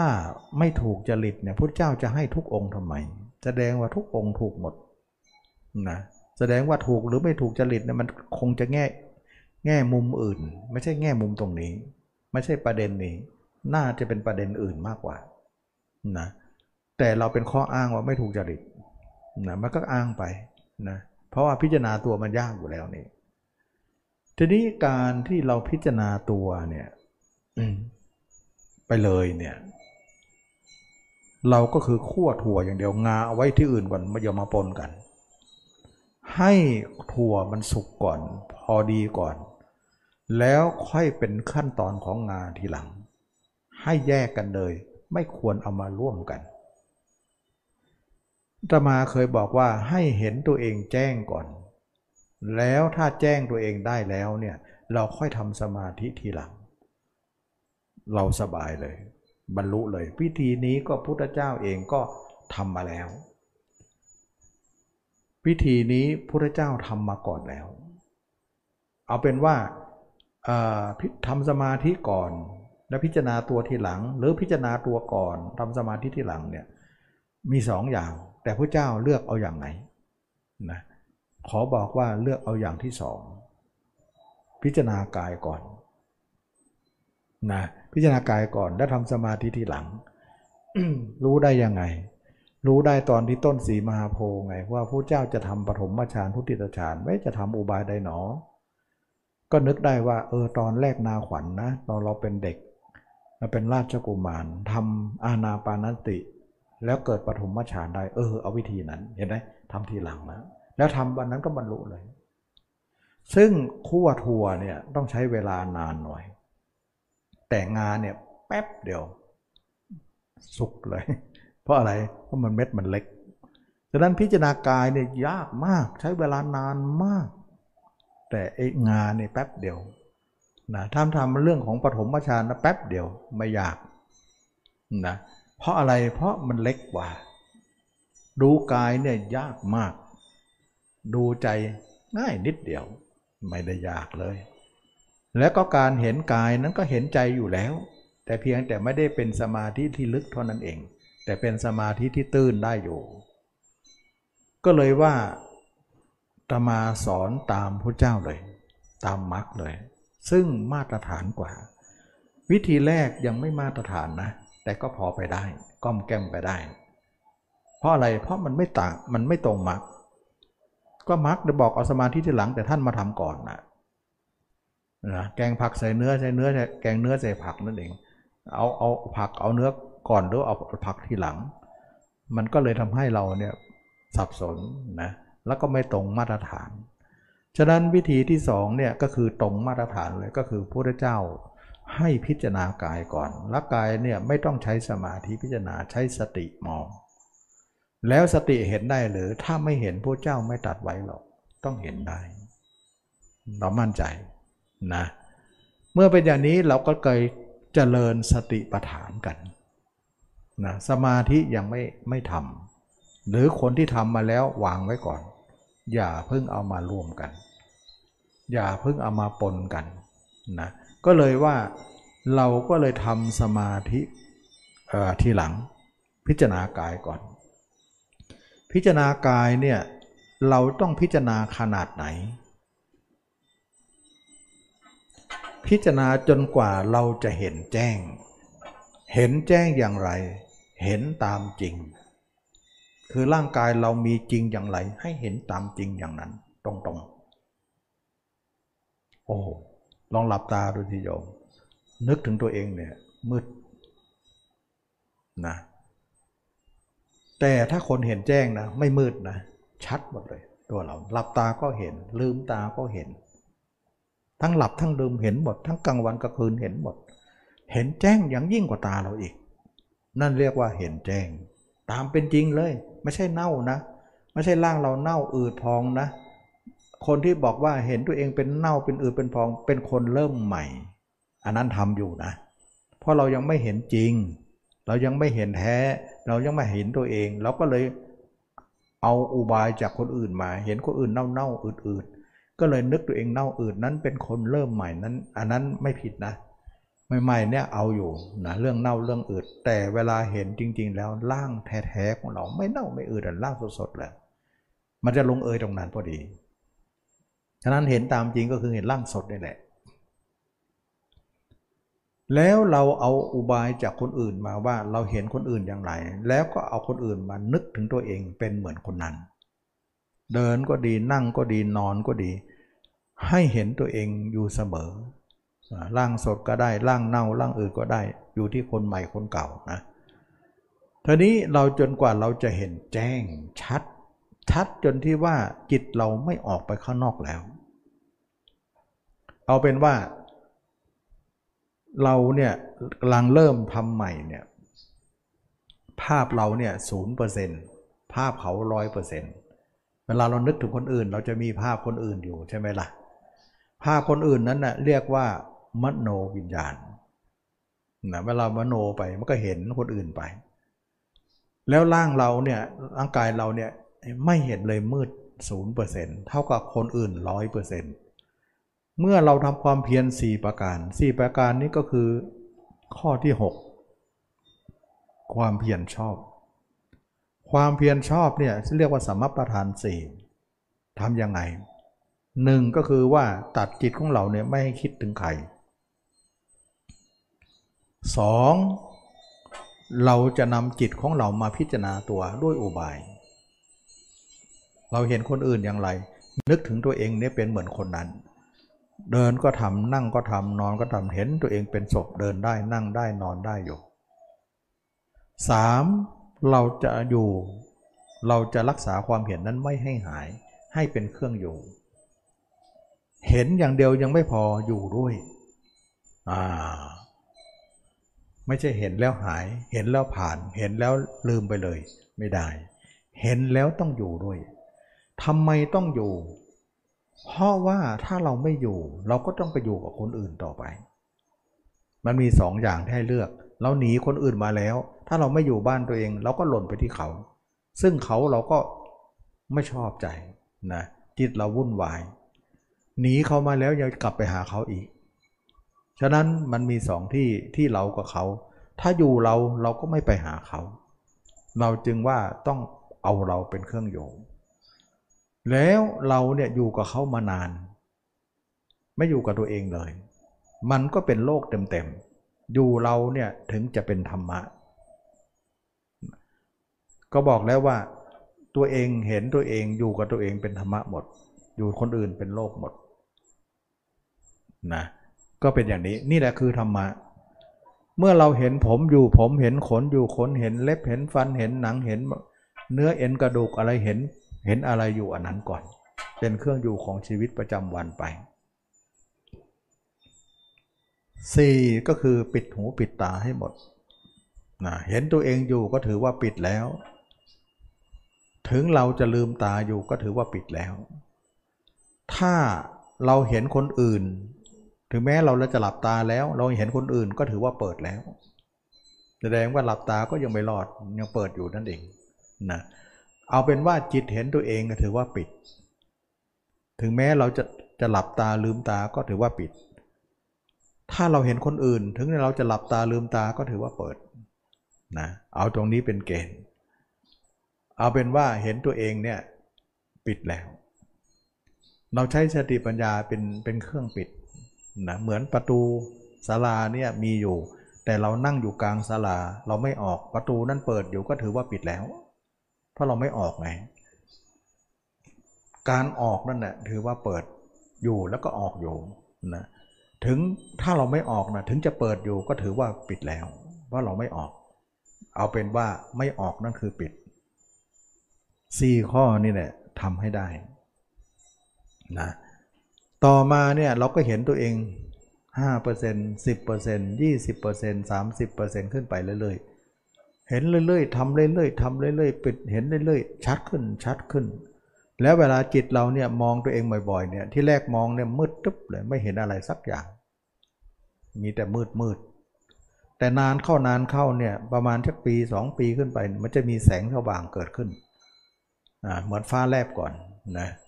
แสดงว่ามันมีปฏิยาเหมือนกันเราเราอยากจะรู้ว่าไอ้ที่เรามองตัวเองเนี่ยมันมีอะไรปรากฏขึ้นบ้าง และการกระทำที่เราทำไปเนี่ยมันยังมีอะไรปรากฏขึ้น ซึ่งการกระทำของใครก็แล้วแต่เมื่อทำแล้วเนี่ยเรามักจะมองผลที่ติดตามมา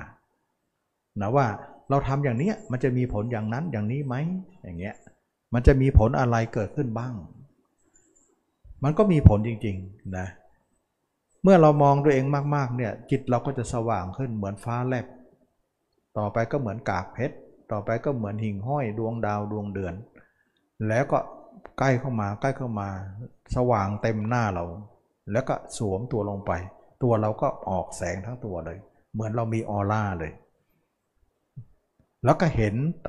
ร่างกายเราจริง ๆ เลย ไม่ใช่ร่างเน่า ไม่ใช่ร่างร่างสดๆเรานี่แหละ ที่แรกเรายังเอาร่างเน่าร่างอืดมาเป็นอุบายก่อน แต่ตอนนี้ไม่ต้องละ เห็นตัวเองร่างสดๆ แล้วก็ทำรักษาความเห็นนั้นไว้ อย่าให้เลอะอย่าให้เลือน อย่าให้หาย ให้เป็นเครื่องอยู่ให้พินโยภาพอยู่ แล้วเราก็เห็นตัวเองเนี่ยสิบเปอร์เซ็นต์ยี่สิบเปอร์เซ็นต์สามสิบเปอร์เซ็นต์สี่สิบสี่สิบห้าสิบไปนะเห็นตัวเองขึ้นมาเรื่อยๆเรื่อยๆเรื่อยๆเรื่อยๆจนกว่าตัวเองจะเกินครึ่ง เมื่อใดเราต่ำกว่าครึ่งตราบนั้นเรายังอ่อนอยู่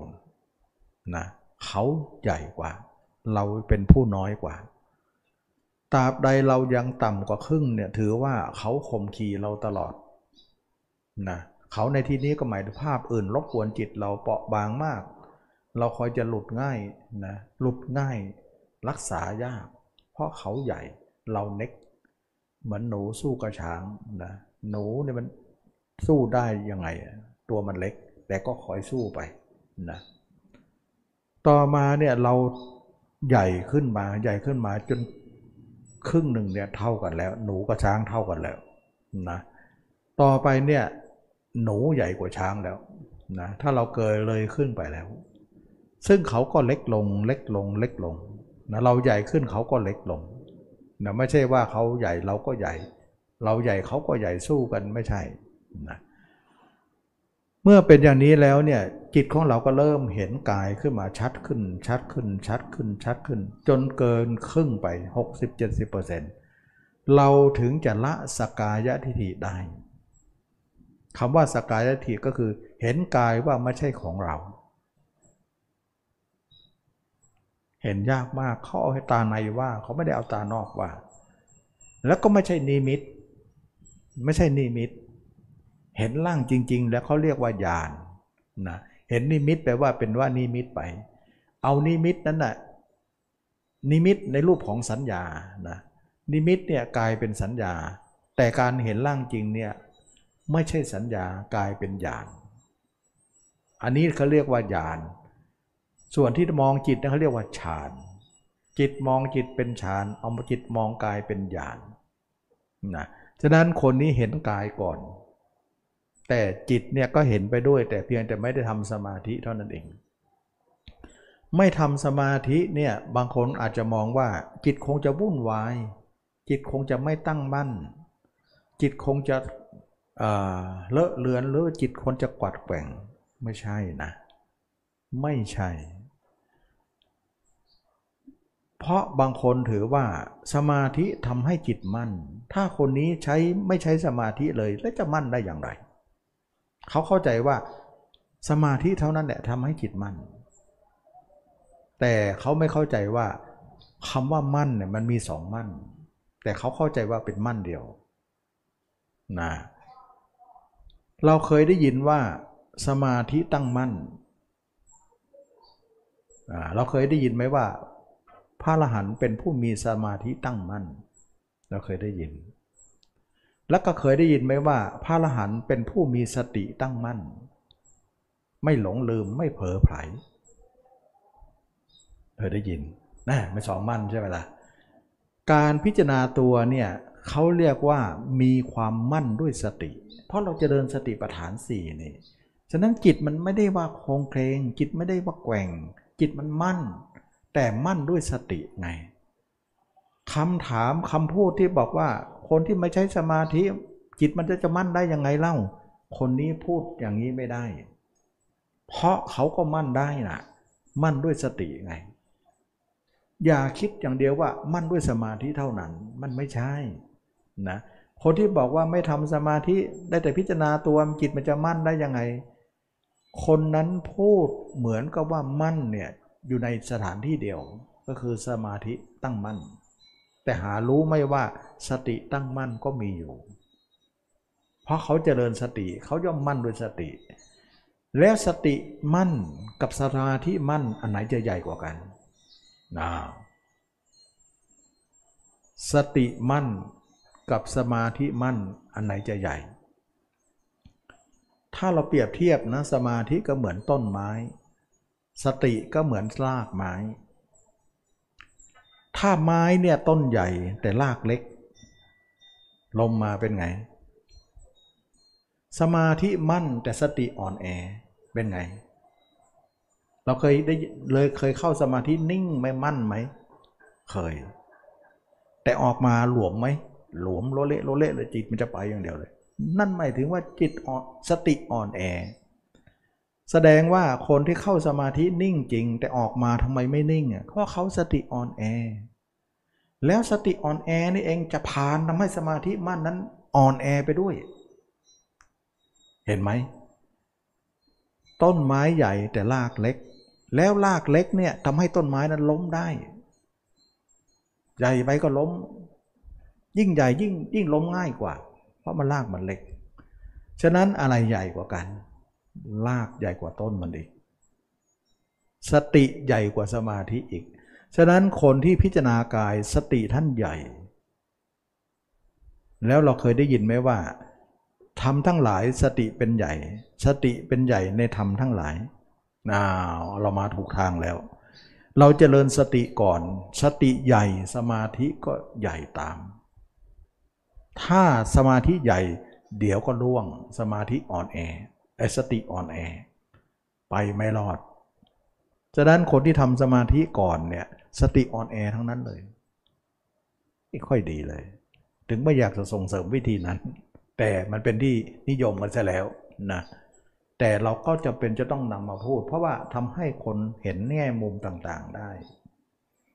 ฉะนั้นคนที่พิจารณากายก่อนถูกต้องแล้ว เพราะท่านสร้างสติก่อน สติของท่านต้องมั่นคงมาก แล้วสมาธิอยู่ในกำมือเลย สมาธิก็มั่นคงตามเลย ฉะนั้นท่านจึงทำสมาธิทีหลังไม่ต้องรีบ รีบสร้างสติก่อน สติเราต้องตั้งมั่น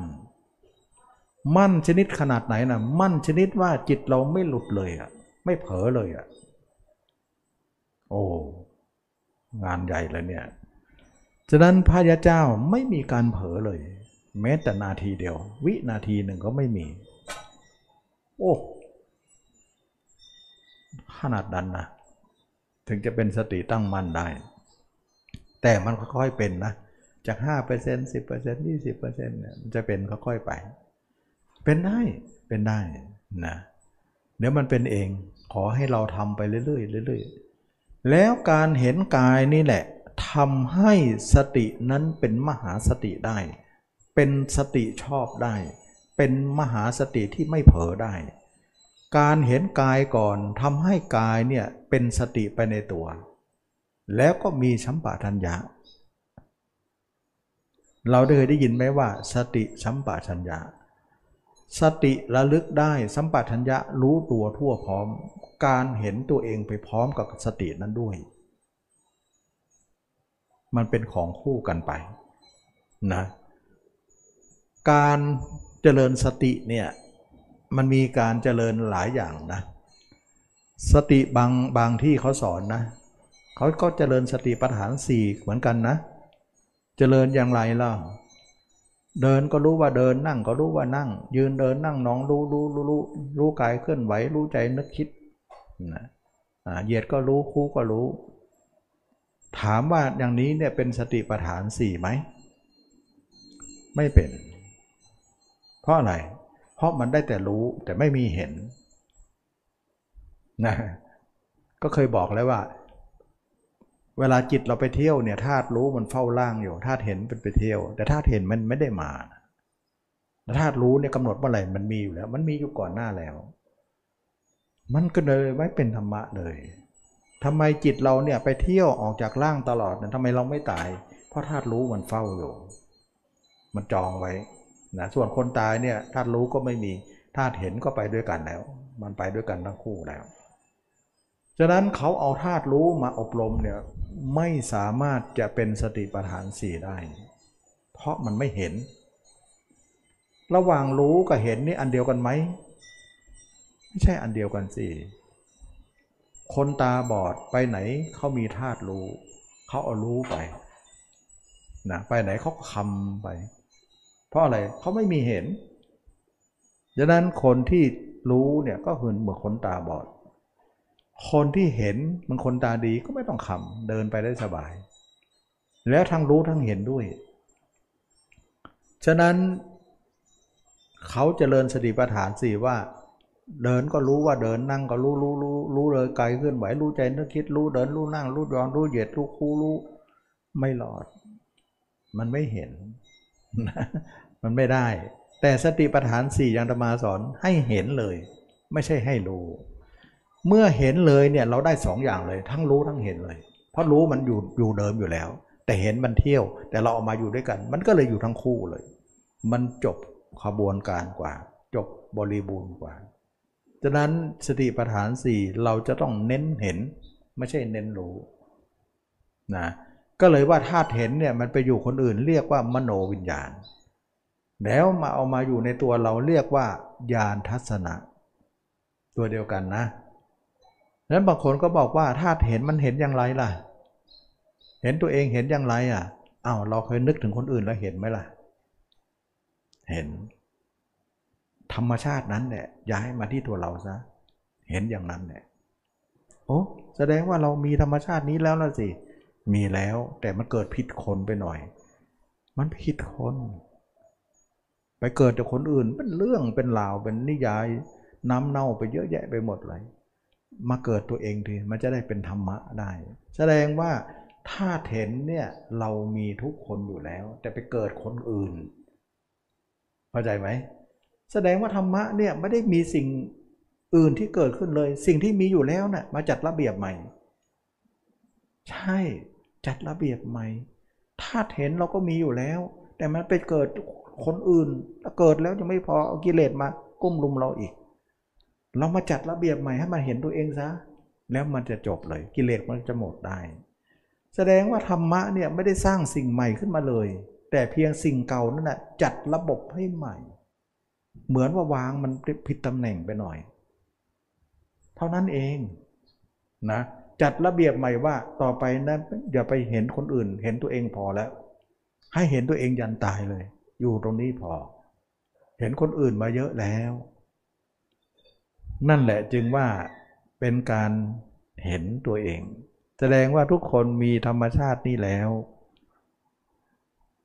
ถามว่าเห็นตัวเองยังไงก็เข้าใจนัยยะนั้นแหละว่า เรามีธรรมชาตินี้แล้วแต่เกิดผิดคน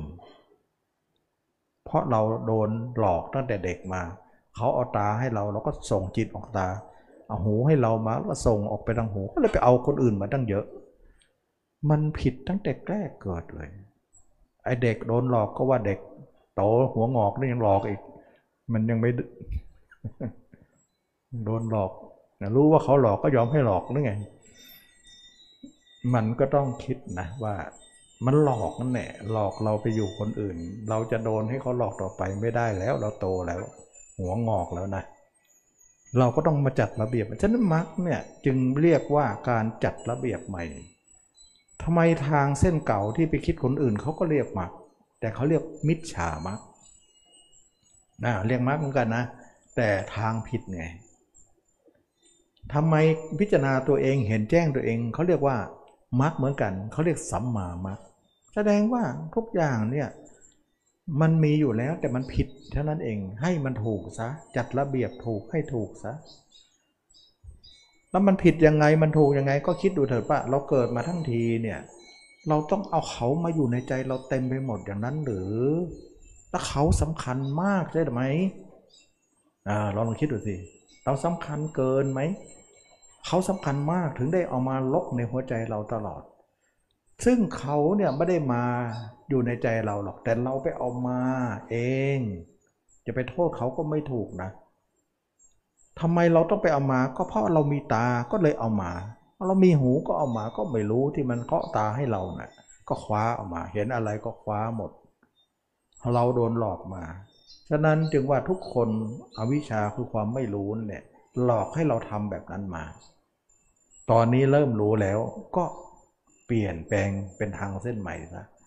พูดง่ายๆก็คือธรรมะคือวันๆเห็นภาพตัวเองทั้งกลางวันกลางคืน ภาพเดียว คนอื่นออกให้หมด แต่สมาธิเราไม่ออกเห็นไหมเวลานิ่งกันนิ่งออกมาไปหาเขาอีกแล้ว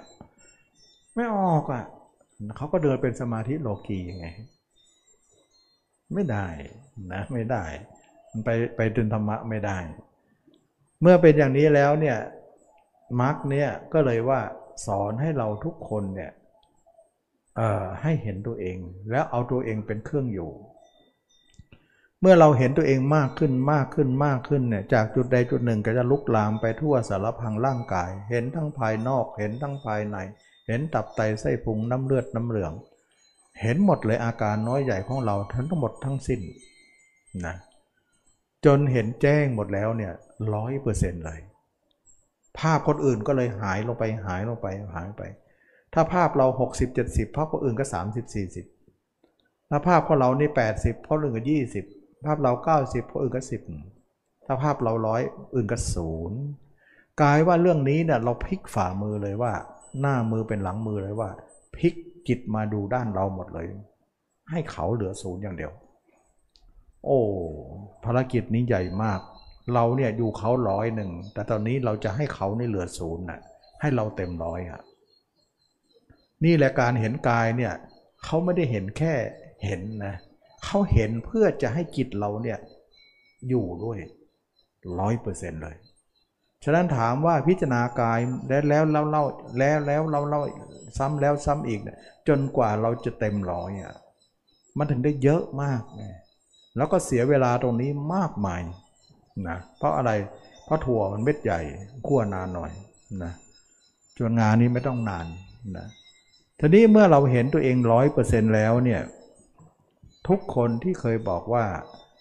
การที่จะพ้นทุกข์ได้เนี่ยเราจะต้องมีคำว่า เบื่อหน่ายกับคลายกำหนัดนะเมื่อทุกคนเห็นตัวเองเนี่ยจะร้อยเปอร์เซ็นต์แจ้งร้อยเปอร์เซ็นต์ชัด ความเห็นนี้ไม่เคยดับเลยนะ เห็นมาเนี่ยไม่เคยดับเลยตลอดชีวิตเลย ไม่มีดับเลยแม้แต่นาทีเดียว เช่นเดียวกับเมื่อก่อนเราเห็นคนอื่นเนี่ย ก็ไม่เคยดับเลยแม้แต่นาทีเดียว วินาทีเดียวก็เหมือนกันเดี๋ยวก็แวบคนนั้นเดี๋ยวก็แวบคนนี้ทุกวินาทีเลย นั่นหมายถึงทุกวินาทีแบบคนอื่นนะแต่ตอนนี้ทุกวินาทีแบบตัวเอง ที่คนอื่นยังเป็นได้ที่ตัวเองไม่เป็นได้ยังไง มันเป็นเหมือนกันนั่นแหละแต่มันไม่มันคนละด้านเท่านั้นเองฉะนั้นก็กลายเป็นว่าเห็นตัวเองทุกวินาที จนไม่มีช่องว่างสำหรับคนอื่น แม้แต่นิดเดียว แม้แต่อารมณ์เท่าเส้นผมก็แทรกไม่ได้ เราถึงจะพอ โอ้พิจารณากายขนาดนี้เลย นี่แหละพิจารณากายขนาดนี้ แล้วก็เห็นแจ้งหมดเลยชัดหมดเลย แล้วแจ้งอย่างนี้แล้วเนี่ยแจ้งวันเดียวหรือสองวัน หรือว่าปีที่แล้วหรือปีนี้ แจ้งตั้งแต่ปีนี้หรือปีที่แล้วเนี่ยยันวันตายเลย ไม่เคยดับอีกเลย ไม่ได้แจ้งวันเดียว ไม่ใช่แจ้งปีที่แล้ว ปีนี้หายไปแล้ว ไม่ไม่ใช่อย่างนั้น ไม่ใช่อย่างนั้นนะแจ้งตั้งแต่ปีที่แล้วหรือสิบปีที่แล้ว ปีนี้ก็เท่ากับปีสิบปีที่แล้วนั่นเองทุกวัน เมื่อวานนี้ก็ภาพเราแจ้งทั้งวัน วันนี้ก็ทั้งวันพรุ่งนี้ก็ทั้งวัน เมื่อลืนนี้ก็ทั้งวันสิบปีข้างหน้าก็ทั้งสิบปีร้อยปีก็ร้อยปีตายคาตัวเองไปเลยนะมันเป็นอย่างนั้นนะนะ ถ้าเป็นคนอื่นล่ะ เมื่อวานก็คนอื่น วันนี้ก็คนอื่นพรุ่งนี้ก็น่าไม่พ้นมั้งไม่พ้นหรอกเมื่อลืนนี้ก็ไม่พ้นสิบปีข้างหน้าก็คนอื่น ตายคาคนอื่นไปเลยอันนี้หมายถึงคนอื่นนะที่คนอื่นเรายังเป็นได้และเป็นมาแล้ว ที่เราสมัยไม่เป็นเรานะอันนี้ก็เป็นเรื่องที่ว่าเราโยกย้ายการอยู่ของจิตเนี่ยคนละด้านกันกับโลก แสดงว่าเราย้ายจิตได้สำเร็จ อยู่กับตัวเองเห็นแจ้งตัวเอง เมื่อเราเห็นแจ้งตัวเองเนี่ยเห็นกายแล้วเนี่ยทุกคนจะไม่มีใครรักร่างกายนี้เลย เมื่อคนทุกคนเห็นกายนี้ชัดแจ้งอย่างนั้นแล้วเนี่ยก็เบื่อหน่าย ก็คลายกำหนัด เบื่อตัวเองที่สุดในโลก แล้วก็เบื่อหน่ายตัวเองก็คลายความยินดีตัวเองออก ว่าตัวเองนี้น่าเบื่อที่สุดสกปรกเต็มบได้เลือดและเนื้อ มันเห็นหมดเลยทุกอนูเลย ชัดมากชัดกว่าตาเนื้อเราเอีกนะ เมื่อก่อนเราหลับตาเนื้อนะมาลืมตาในมืดตึ๊บนะตอนนี้ไม่มืดแล้วสว่างสวัยไปหมด หลับตาก็ช่างลืมตาก็ช่าง อย่างนี้แหละเขาเรียกว่าเห็นแจ้งนะไม่ใช่รู้รู้นะ นี่เห็นเลยนะ นั่นรู้เนี่ยไม่ได้ รู้กายเคลื่อนไหวรู้ใจนึกคิดไม่ได้ นะเห็นเนี่ยมันอยู่หมดเลย เมื่อเป็นอย่างนี้ทุกคนก็เบื่อหน่ายตัวเอง เบื่อหน่ายตัวเองก็เบื่อโลก ทั้งหมดว่าไม่มีอะไรเป็นแก่นสาร เบื่อหน่ายตัวเองก็เบื่อโลก เบื่อโลกก็เบื่ออารมณ์ของโลก เบื่ออารมณ์ของโลกก็เบื่อหญิงชาย ว่าหญิงก็ดีชายก็ดีสภาพเดียวกัน ไม่มีอะไรน่ารักมีแต่ของเน่าทั้งนั้นราคะย่อมสิ้นไป สะย่อมสิ้นไป โมหะย่อมสิ้นไป หมดแล้ว ยังไม่ได้ทำสมาธิเลยนะ ยังยังไม่ได้ทำปรากฏว่าจิตคนนี้เนี่ยไม่มีราคะโทสะโมหะ แล้วก็ไม่มีจิตออกนอกเลย วันๆมีแต่ภาพตัวเองคลองโลกเลย ไม่มีภาพคนอื่นมามามามาลบล้างได้เลยนะตัวอยู่ที่ไหนจิตอยู่ที่นั่น จิตอยู่ที่ไหนตัวอยู่ที่นั่นหนึ่งเดียว อย่างนี้เขาเรียกว่า สติเป็นมหาสติแล้ว ปรากฏว่าความเห็นตัวเองไม่เคยดับเลยแม้แต่ทุกวินาที สติตัวเองก็ไม่เคยเผลอเลยทุกวินาทีอันเดียวกัน แสดงว่าตัวเองภาพตัวเองหายก็คือเผลอนะไม่หายก็คือไม่เผลอแสดงความเผลอกับความแจ้งเนี่ยเป็นสิ่งเดียวกัน ฉะนั้นจึงว่าพระอรหันต์จึงว่าไม่มีความพับเผอเลย แม้แต่นาทีหนึ่ง ไม่วิแต่นาทีหนึ่ง กลายเป็นมหาสติ ยิ่งใหญ่มาก มั่นมากมั่นชนิดว่าจิตเราไม่เล็ดลอดออกจากโลก ออกจากตัวเราไปหาโลกเลย แม้แต่นิดหนึ่งก็ไม่มี อย่างนี้เขาเรียกว่า สติตั้งมั่น สติตั้งมั่นนะ มั่นสติก่อนและสมาธินี้มั่นตามไม่ยากนะตอนนี้เนี่ยอย่างนี้แหละเขาเรียกว่าพิจารณากายก่อน เมื่อเราพิจารณากายก่อนเห็นกายแจ้งแล้วเนี่ยเราจะเป็นถึงพระนาคามีจ่อพระรหันเลย ยังไม่ได้ทำสมาธิเลย สมาธิไว้ทีหลัง แค่กายอย่างเดียวเนี่ยนะ เราเป็นถึงพระนาคามีแล้ว เพราะอะไรเพราะเห็นแจ้งตัวเองแล้วก็เบื่อตัวเองที่สุด ไม่มีอะไรที่เราจะรักตัวเองได้เลย เบื่อมาก ไม่มีอะไร เพราะมันเห็นหมดเลย อย่างนี้แหละเขาเรียกว่าเห็นธรรมะนะ หลังจากนั้นแล้วเนี่ยเราเห็นว่าจิตเราเนี่ยไม่โยกโครงแล้ว ไม่มีการเผลอไผแล้ว ไม่มีการลุดไปทางโลกแล้ว ไม่ล่วไหลแล้ว เราสงัดจากกามทั้งหลายแล้วอกุศลก็หมดไป กามทั้งหลายในเราก็ไม่มีแล้ว หญิงชายเราหมดสภาพแล้ว จิตของเรามั่นคงดีไม่กวัดแกว่งแล้ว หลังจากนั้นแล้วเราก็เลิกพิจารณาร่างกายนะเลิกพิจารณาร่างกาย แสดงว่าการเลิกพิจารณาร่างกายเนี่ยเราจะต้องทำให้สูงถึงขนาดนี้นะเห็นตัวเองแจ้งหมดแล้ว อย่างนี้เขาเรียกว่าเห็นกายก่อน ส่วนสมาธิเอาไว้ทีหลัง ตอนนี้เราคั่วถั่วก่อน ถั่วเสร็จเรียบร้อยแล้ว งาค่อยเอาเป็นขั้นตอนต่อไป ไม่ต้องมาร่วมกันนะไม่ต้องร่วมกันก็ได้ นี่เราจะเอาร่วมอย่างเดียวนะจะร่วมให้ได้นะมันก็เลยทำให้ปัญหามันเกิดนะมันก็เลยทำให้เรายุ่งยากไปหมดนะฉะนั้นมันก็ทำให้ในเราเราปฏิบัติเนี่ยในในสังคมในนักนักกรรมฐานก็เลยทกเถียงกันเยอะแยะหมดเลย นั่นดีนั่นถูกอันนี้ผิดเนี่ยไม่ถูกแล้วอย่างนี้มากมาย วันนี้ก็เลยเอามารวมกันซะเลย พูดให้หมดนั่นแหละจะได้แยกแยะได้ว่าเป็นอย่างไร อย่างนั้นอย่างนี้ เมื่อเราเห็นตัวเองแจ้งแล้ว จิตเราสงัดจากกามแล้วสงัดจากอกุศลแล้ว ข้อ 8 รองรับทันทีเลย เพราะอะไรเพราะข้อ 8 เนี่ยท่านจะบอกไปเลยวงเล็บไปเลยว่าพิสุต้องสงัดจากกามก่อน สงัดอกุศลก่อน ค่อยทำปฐมฌานได้ แต่ถ้าไม่สงัดเนี่ยยังไม่ต้องทำคำว่าสงัด ไม่เรียกสงบเลย สงบน้อยไป สงัดมากกว่า สงัดบ่งบอกถึงมันหมดเลยนะ แต่สงบเนี่ยยังไม่หมดนะ เพียงแต่สงบลงหน่อยนะเหมือนฝุ่นเหมือนฝุ่นเนี่ยมันฟุ้งขึ้นเนี่ยเราเอาน้ำไปลดเนี่ยถือว่าสงบลง แต่อย่าคิดว่าฝุ่นยังไม่มีนะ เดี๋ยวน้ำมันแห้ง เดี๋ยวก็ฟุ้งขึ้นมาใหม่อย่างเงี้ย อย่างนั้นเขาเรียกว่าสงบ แต่ถ้าสงัดเนี่ยมันไม่มีเลย มันหมดแล้ว ใช้ท่านจึงใช้ศัพท์คาว่า สงัดจากกาม สงัดจากกุศลศัพท์บางอย่างก็สำคัญนะบ่งบอกถึงสถานะที่ที่ลึกตื้นกว่ากัน ถ้าเราไปดูมรรคนั้นเราจะเห็นได้ว่าข้อ8เนี่ยท่านจะบอกว่าสงัดจากกามสงัดกุศลแสดงว่าถ้าไม่กามก็อกุศลยังไม่หมดอย่าเพิ่งทำอย่าเพิ่งทำ เมื่อเป็นอย่างนี้แล้วเนี่ยเราก็เจริญปฐมฌานทีนี้ระหว่างที่เราพิจารณากายเนี่ยฌานก็เกิดเลยแหละ แต่เราไม่เข้า เวลาจะฌานมาเราก็ถอยซะ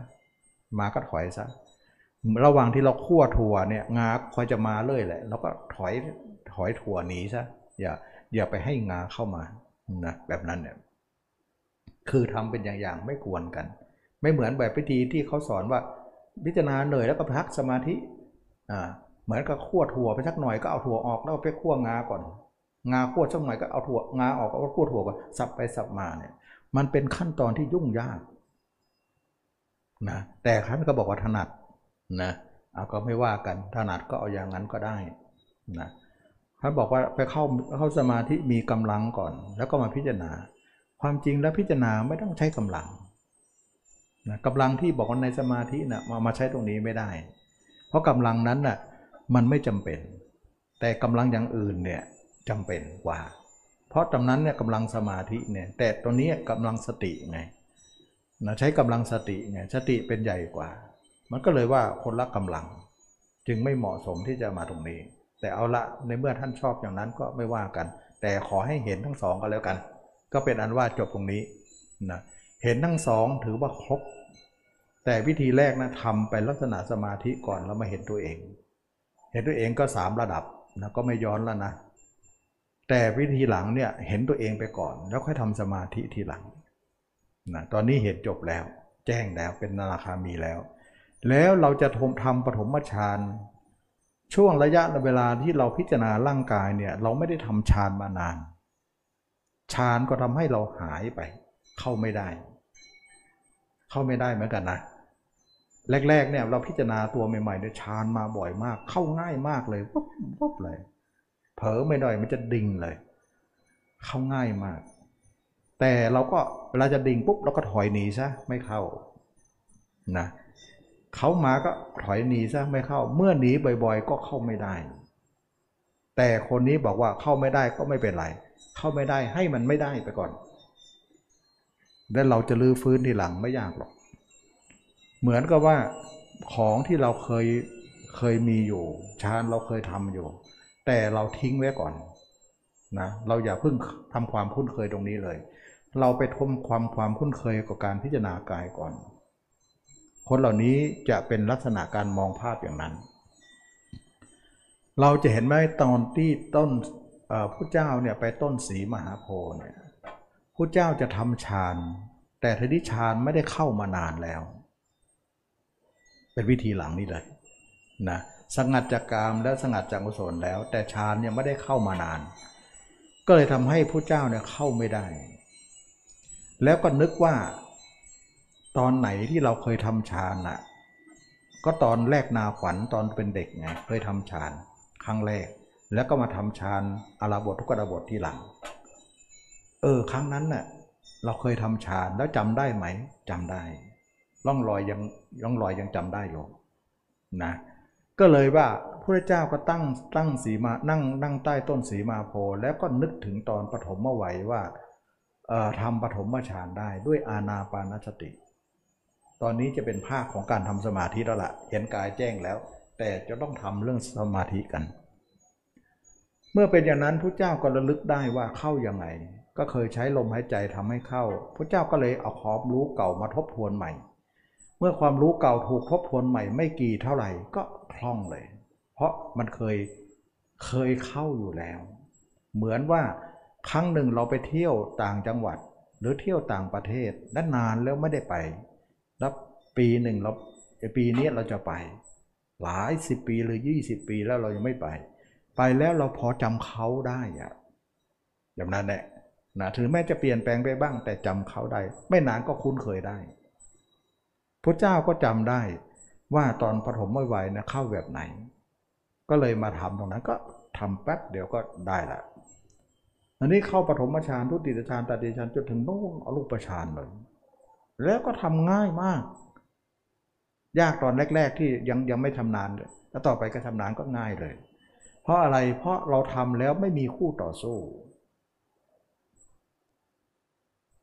ทำไมต่อสู้ล่ะ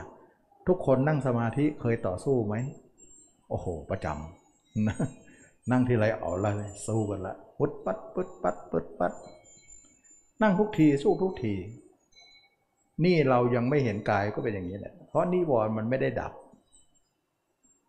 แต่คนที่เห็นกายแจ้งแล้วเนี่ยไม่มีอะไรต่อสู้เลย นั่งปุ๊บเนี่ยซักซ้อมหน่อยให้เข้าได้ซะเข้าปึ๊ดเลย ปึ๊ดออกปึ๊ดไม่มีใครต่อสู้เราเลย เพราะนิวรณ์ห้ามาตายแล้ว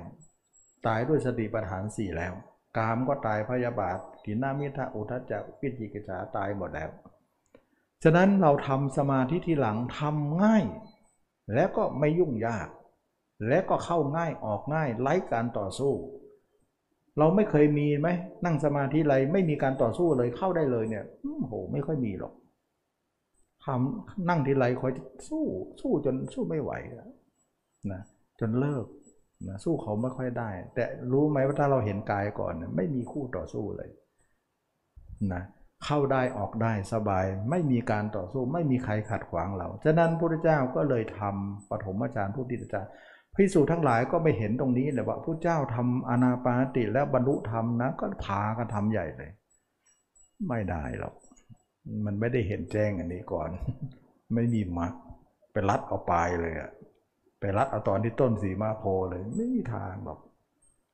เราไม่รู้ว่าตอนก่อนหน้านั้นท่านทำอะไรมา เราไม่เอาตรงนั้นนะเหมือนเราเหมือนเห็นชาวนานะเขาถือเคียวไปแล้วเขาได้ข้าวมา คนที่ไม่เคยปลูกข้าวเนี่ย ก็เลยไปถือเคียวกับเขาบ้างนะไม่ได้อะไรหรอกนะเพราะเขาตั้งแต่โน่นถือไถก่อน ถือเบื้องต้นคือไถ เบื้องปลายคือเคียวเนี่ยแต่คนนี้เนี่ยจะถือเคียวไปเลยเนี่ย ไถไม่มีการผ่านมาเลยไม่ได้จะได้ข้าวเลยแบบนั้นเนี่ยเห็นเขารับปริญญาตัวเองก็อยากจะไปรับกับเขาเขาไม่ให้รับหรอก เพราะตัวเองเขาต้องเรียนประถมมัธยม อุดมศึกษาไปนู่นว่าเราจะได้มา ตัวเองจะไปรัดคิวเอาเขาไม่ผ่านเหมือนกันพระเจ้าทำอนาปานาปานันติใต้ต้นสีมาโผตัวเองก็เอาอนานั่นเลย เป็นรัดเอาตรงนั้นน่ะรู้ไหมว่านั่นเป็นปลายแล้ว เราไปเอาตรงปลาย แต่ต้นถ้าเราเราไม่ได้ทำเลย กามเรายังไม่ทำลายอนุสนเราไม่ถ่ายกายยังไม่เห็นเลย ก็กลายเป็นอนาปานติแบบโลกีไปเลย แบบโลกีเป็นยังไง เวลาเข้าก็นิ่ง เวลาออกมันก็เที่ยว เที่ยวอย่างเดียวนะไม่หยุดหรอกนะโลกีก็กลายเป็นอย่างนั้นไป แล้วก็มาอ้างว่าพระเจ้าบรรลุธรรมด้วยอนาปติ ใช่อนาปฏิเรากับเรากับท่านนะคนละระแบบคนละระบบกันนะมันค่าที่มาที่ไปไม่เหมือนกัน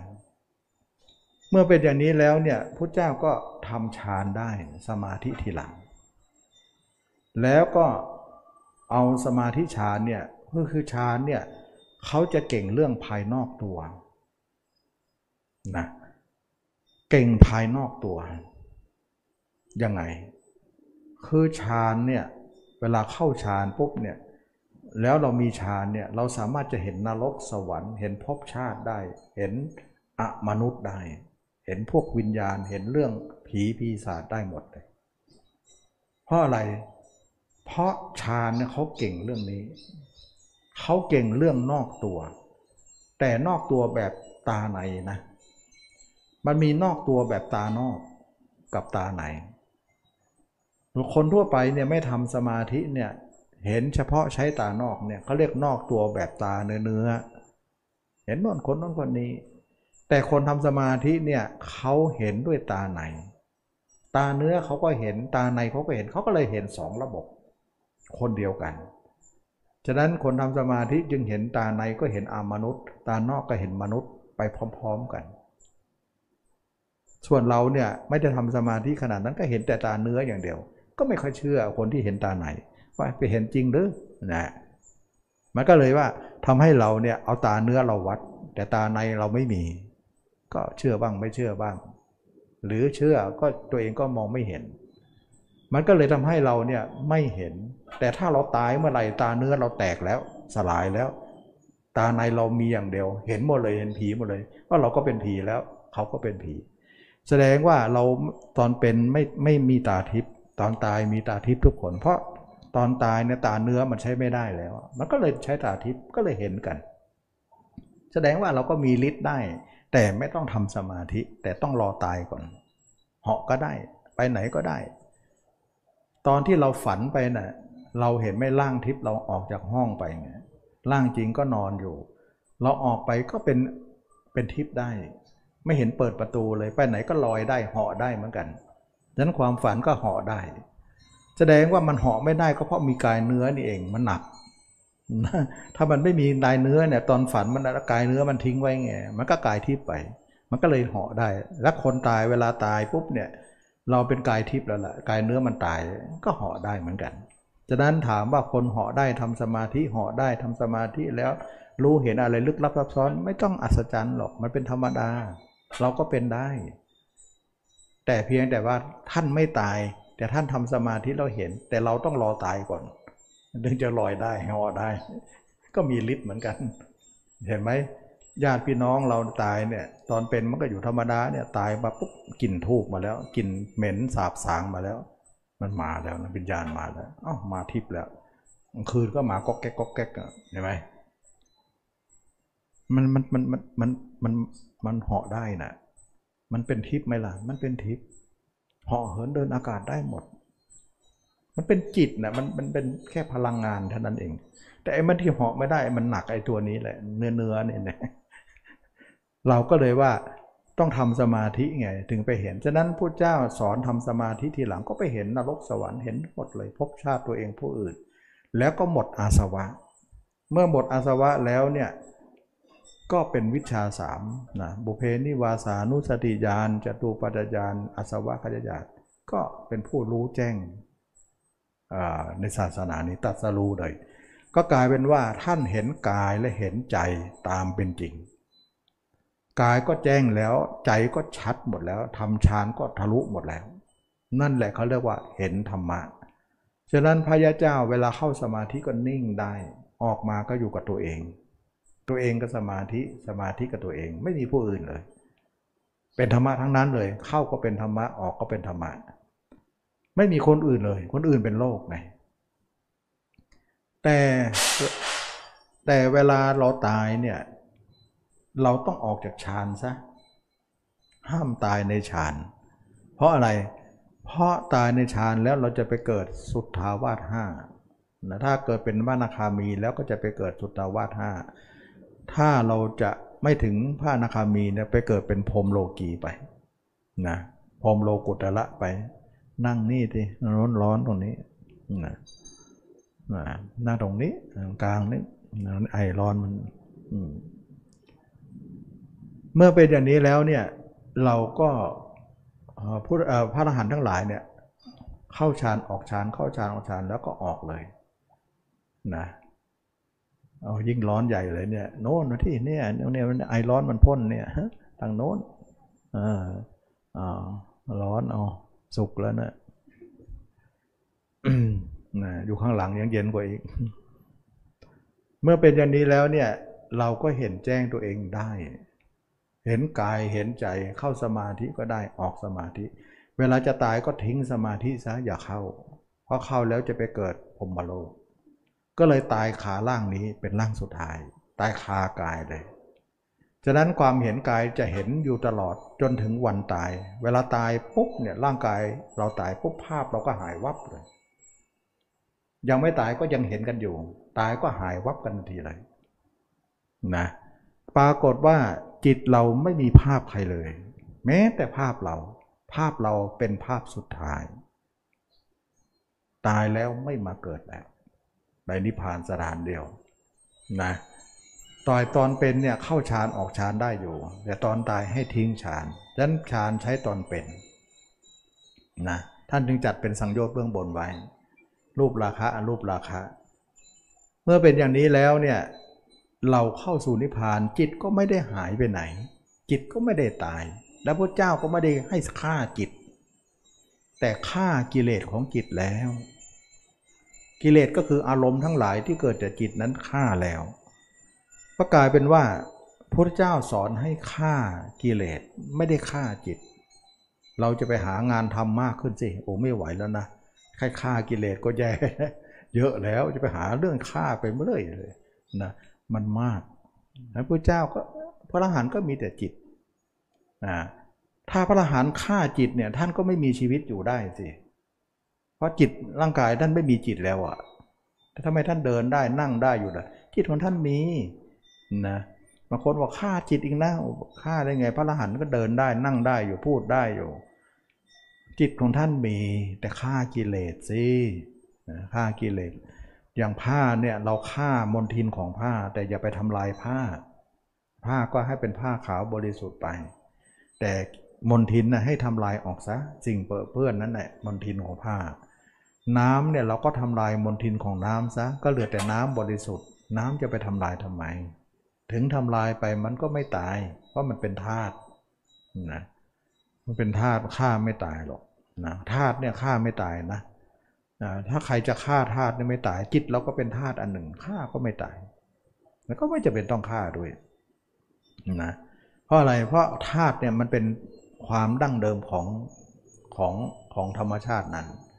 จะเป็นการไม่ตายไม่แก่ไม่เจ็บไม่ตายไม่สามารถจะสลายได้นะอย่างที่ว่าเราจะฆ่าน้ำเนี่ยเอาน้ำมาใส่ถาดมา ใส่จานมาแล้วก็มีดสับให้มันเละ แล้วให้น้ำตายน้ำตายไหมตายหรอกไปต้มให้มันตายตายไหมไม่ตายนะเพราะน้ำตายไม่เป็นนะเกิดก็ไม่เป็นตายก็ไม่เป็น จิตก็เหมือนกัน เกิดก็ไม่เป็นตายก็ไม่เป็น เวลาเราตายปุ๊บเขาเอาเราไปเผาไฟนะจิตมันก็ไหม้ไปกับไฟทีก็ไม่ไหม้ไม่แต่ตัวเท่านั้นเนี่ยกลิ่นชุยเลยมันเหมือนเนื้อย่างเลยนะแต่ใจไม่ไหม้ไม่ไหม้กับไฟไม่ไหลกับน้ำไม่สลายกับดิน มันเป็นธรรมชาติที่เป็นพลังงานอยู่ในตัวมันเอง แต่มันไปเกิดขั้วสิ่งสกปรกเท่านั้นเองราคะโทสะมันสกปรกเราออกแล้วก็บริสุทธิ์ผดพองเหมือนแก้วมณีที่ไม่มีมลทิน ก็สว่างสวัยอยู่ นั่นคือพระนิพพานนะวันนี้ก็สมควรแก่กาลเวลาได้พูดถึงหลายแง่หลายมุมว่าเราปฏิบัติทำไปเนี่ยเราจะเอาสมาธิก่อนหรือจะมาเห็นตัวก่อนนะก็เลือกเอานะแต่ตมาก็จะถนัดเรื่องนี้ว่าเห็นตัวเองก่อนทำเป็นอย่างๆมันจะดี เพราะมันตรงมรรคดี อย่างอื่นไม่ค่อยตรง แสดงว่าไม่ค่อยตรงก็แสดงว่ามาตรฐานก็น้อยหน่อย ถ้าตรงก็มาตรฐานมากขึ้น ใช่ไหม ถูกต้องพระเจ้าบัญญัติสิ่งที่เป็นมาตรฐานที่สุดก็คือแบบนี้ ฉะนั้นเราก็ไม่ใช่ว่าไม่มีฌาน มีหมดเลย ไม่มีอภิญญา มีหมดเลย มีทุกอย่าง แต่เราทำค่อยๆทีละอย่างนะวันนี้ดูว่าเรามาฟังกันก็เพื่อจะให้เข้าใจและไม่ค่อยเขวในวงการของการประพฤติปฏิบัติ ก็สมควรแก่กาลเวลาขอทุกคนมีความสุขความเจริญรู้แจ้งเห็นธรรม ในพระธรรมคำสอนพระเจ้าทุกคนทุกท่านเธอ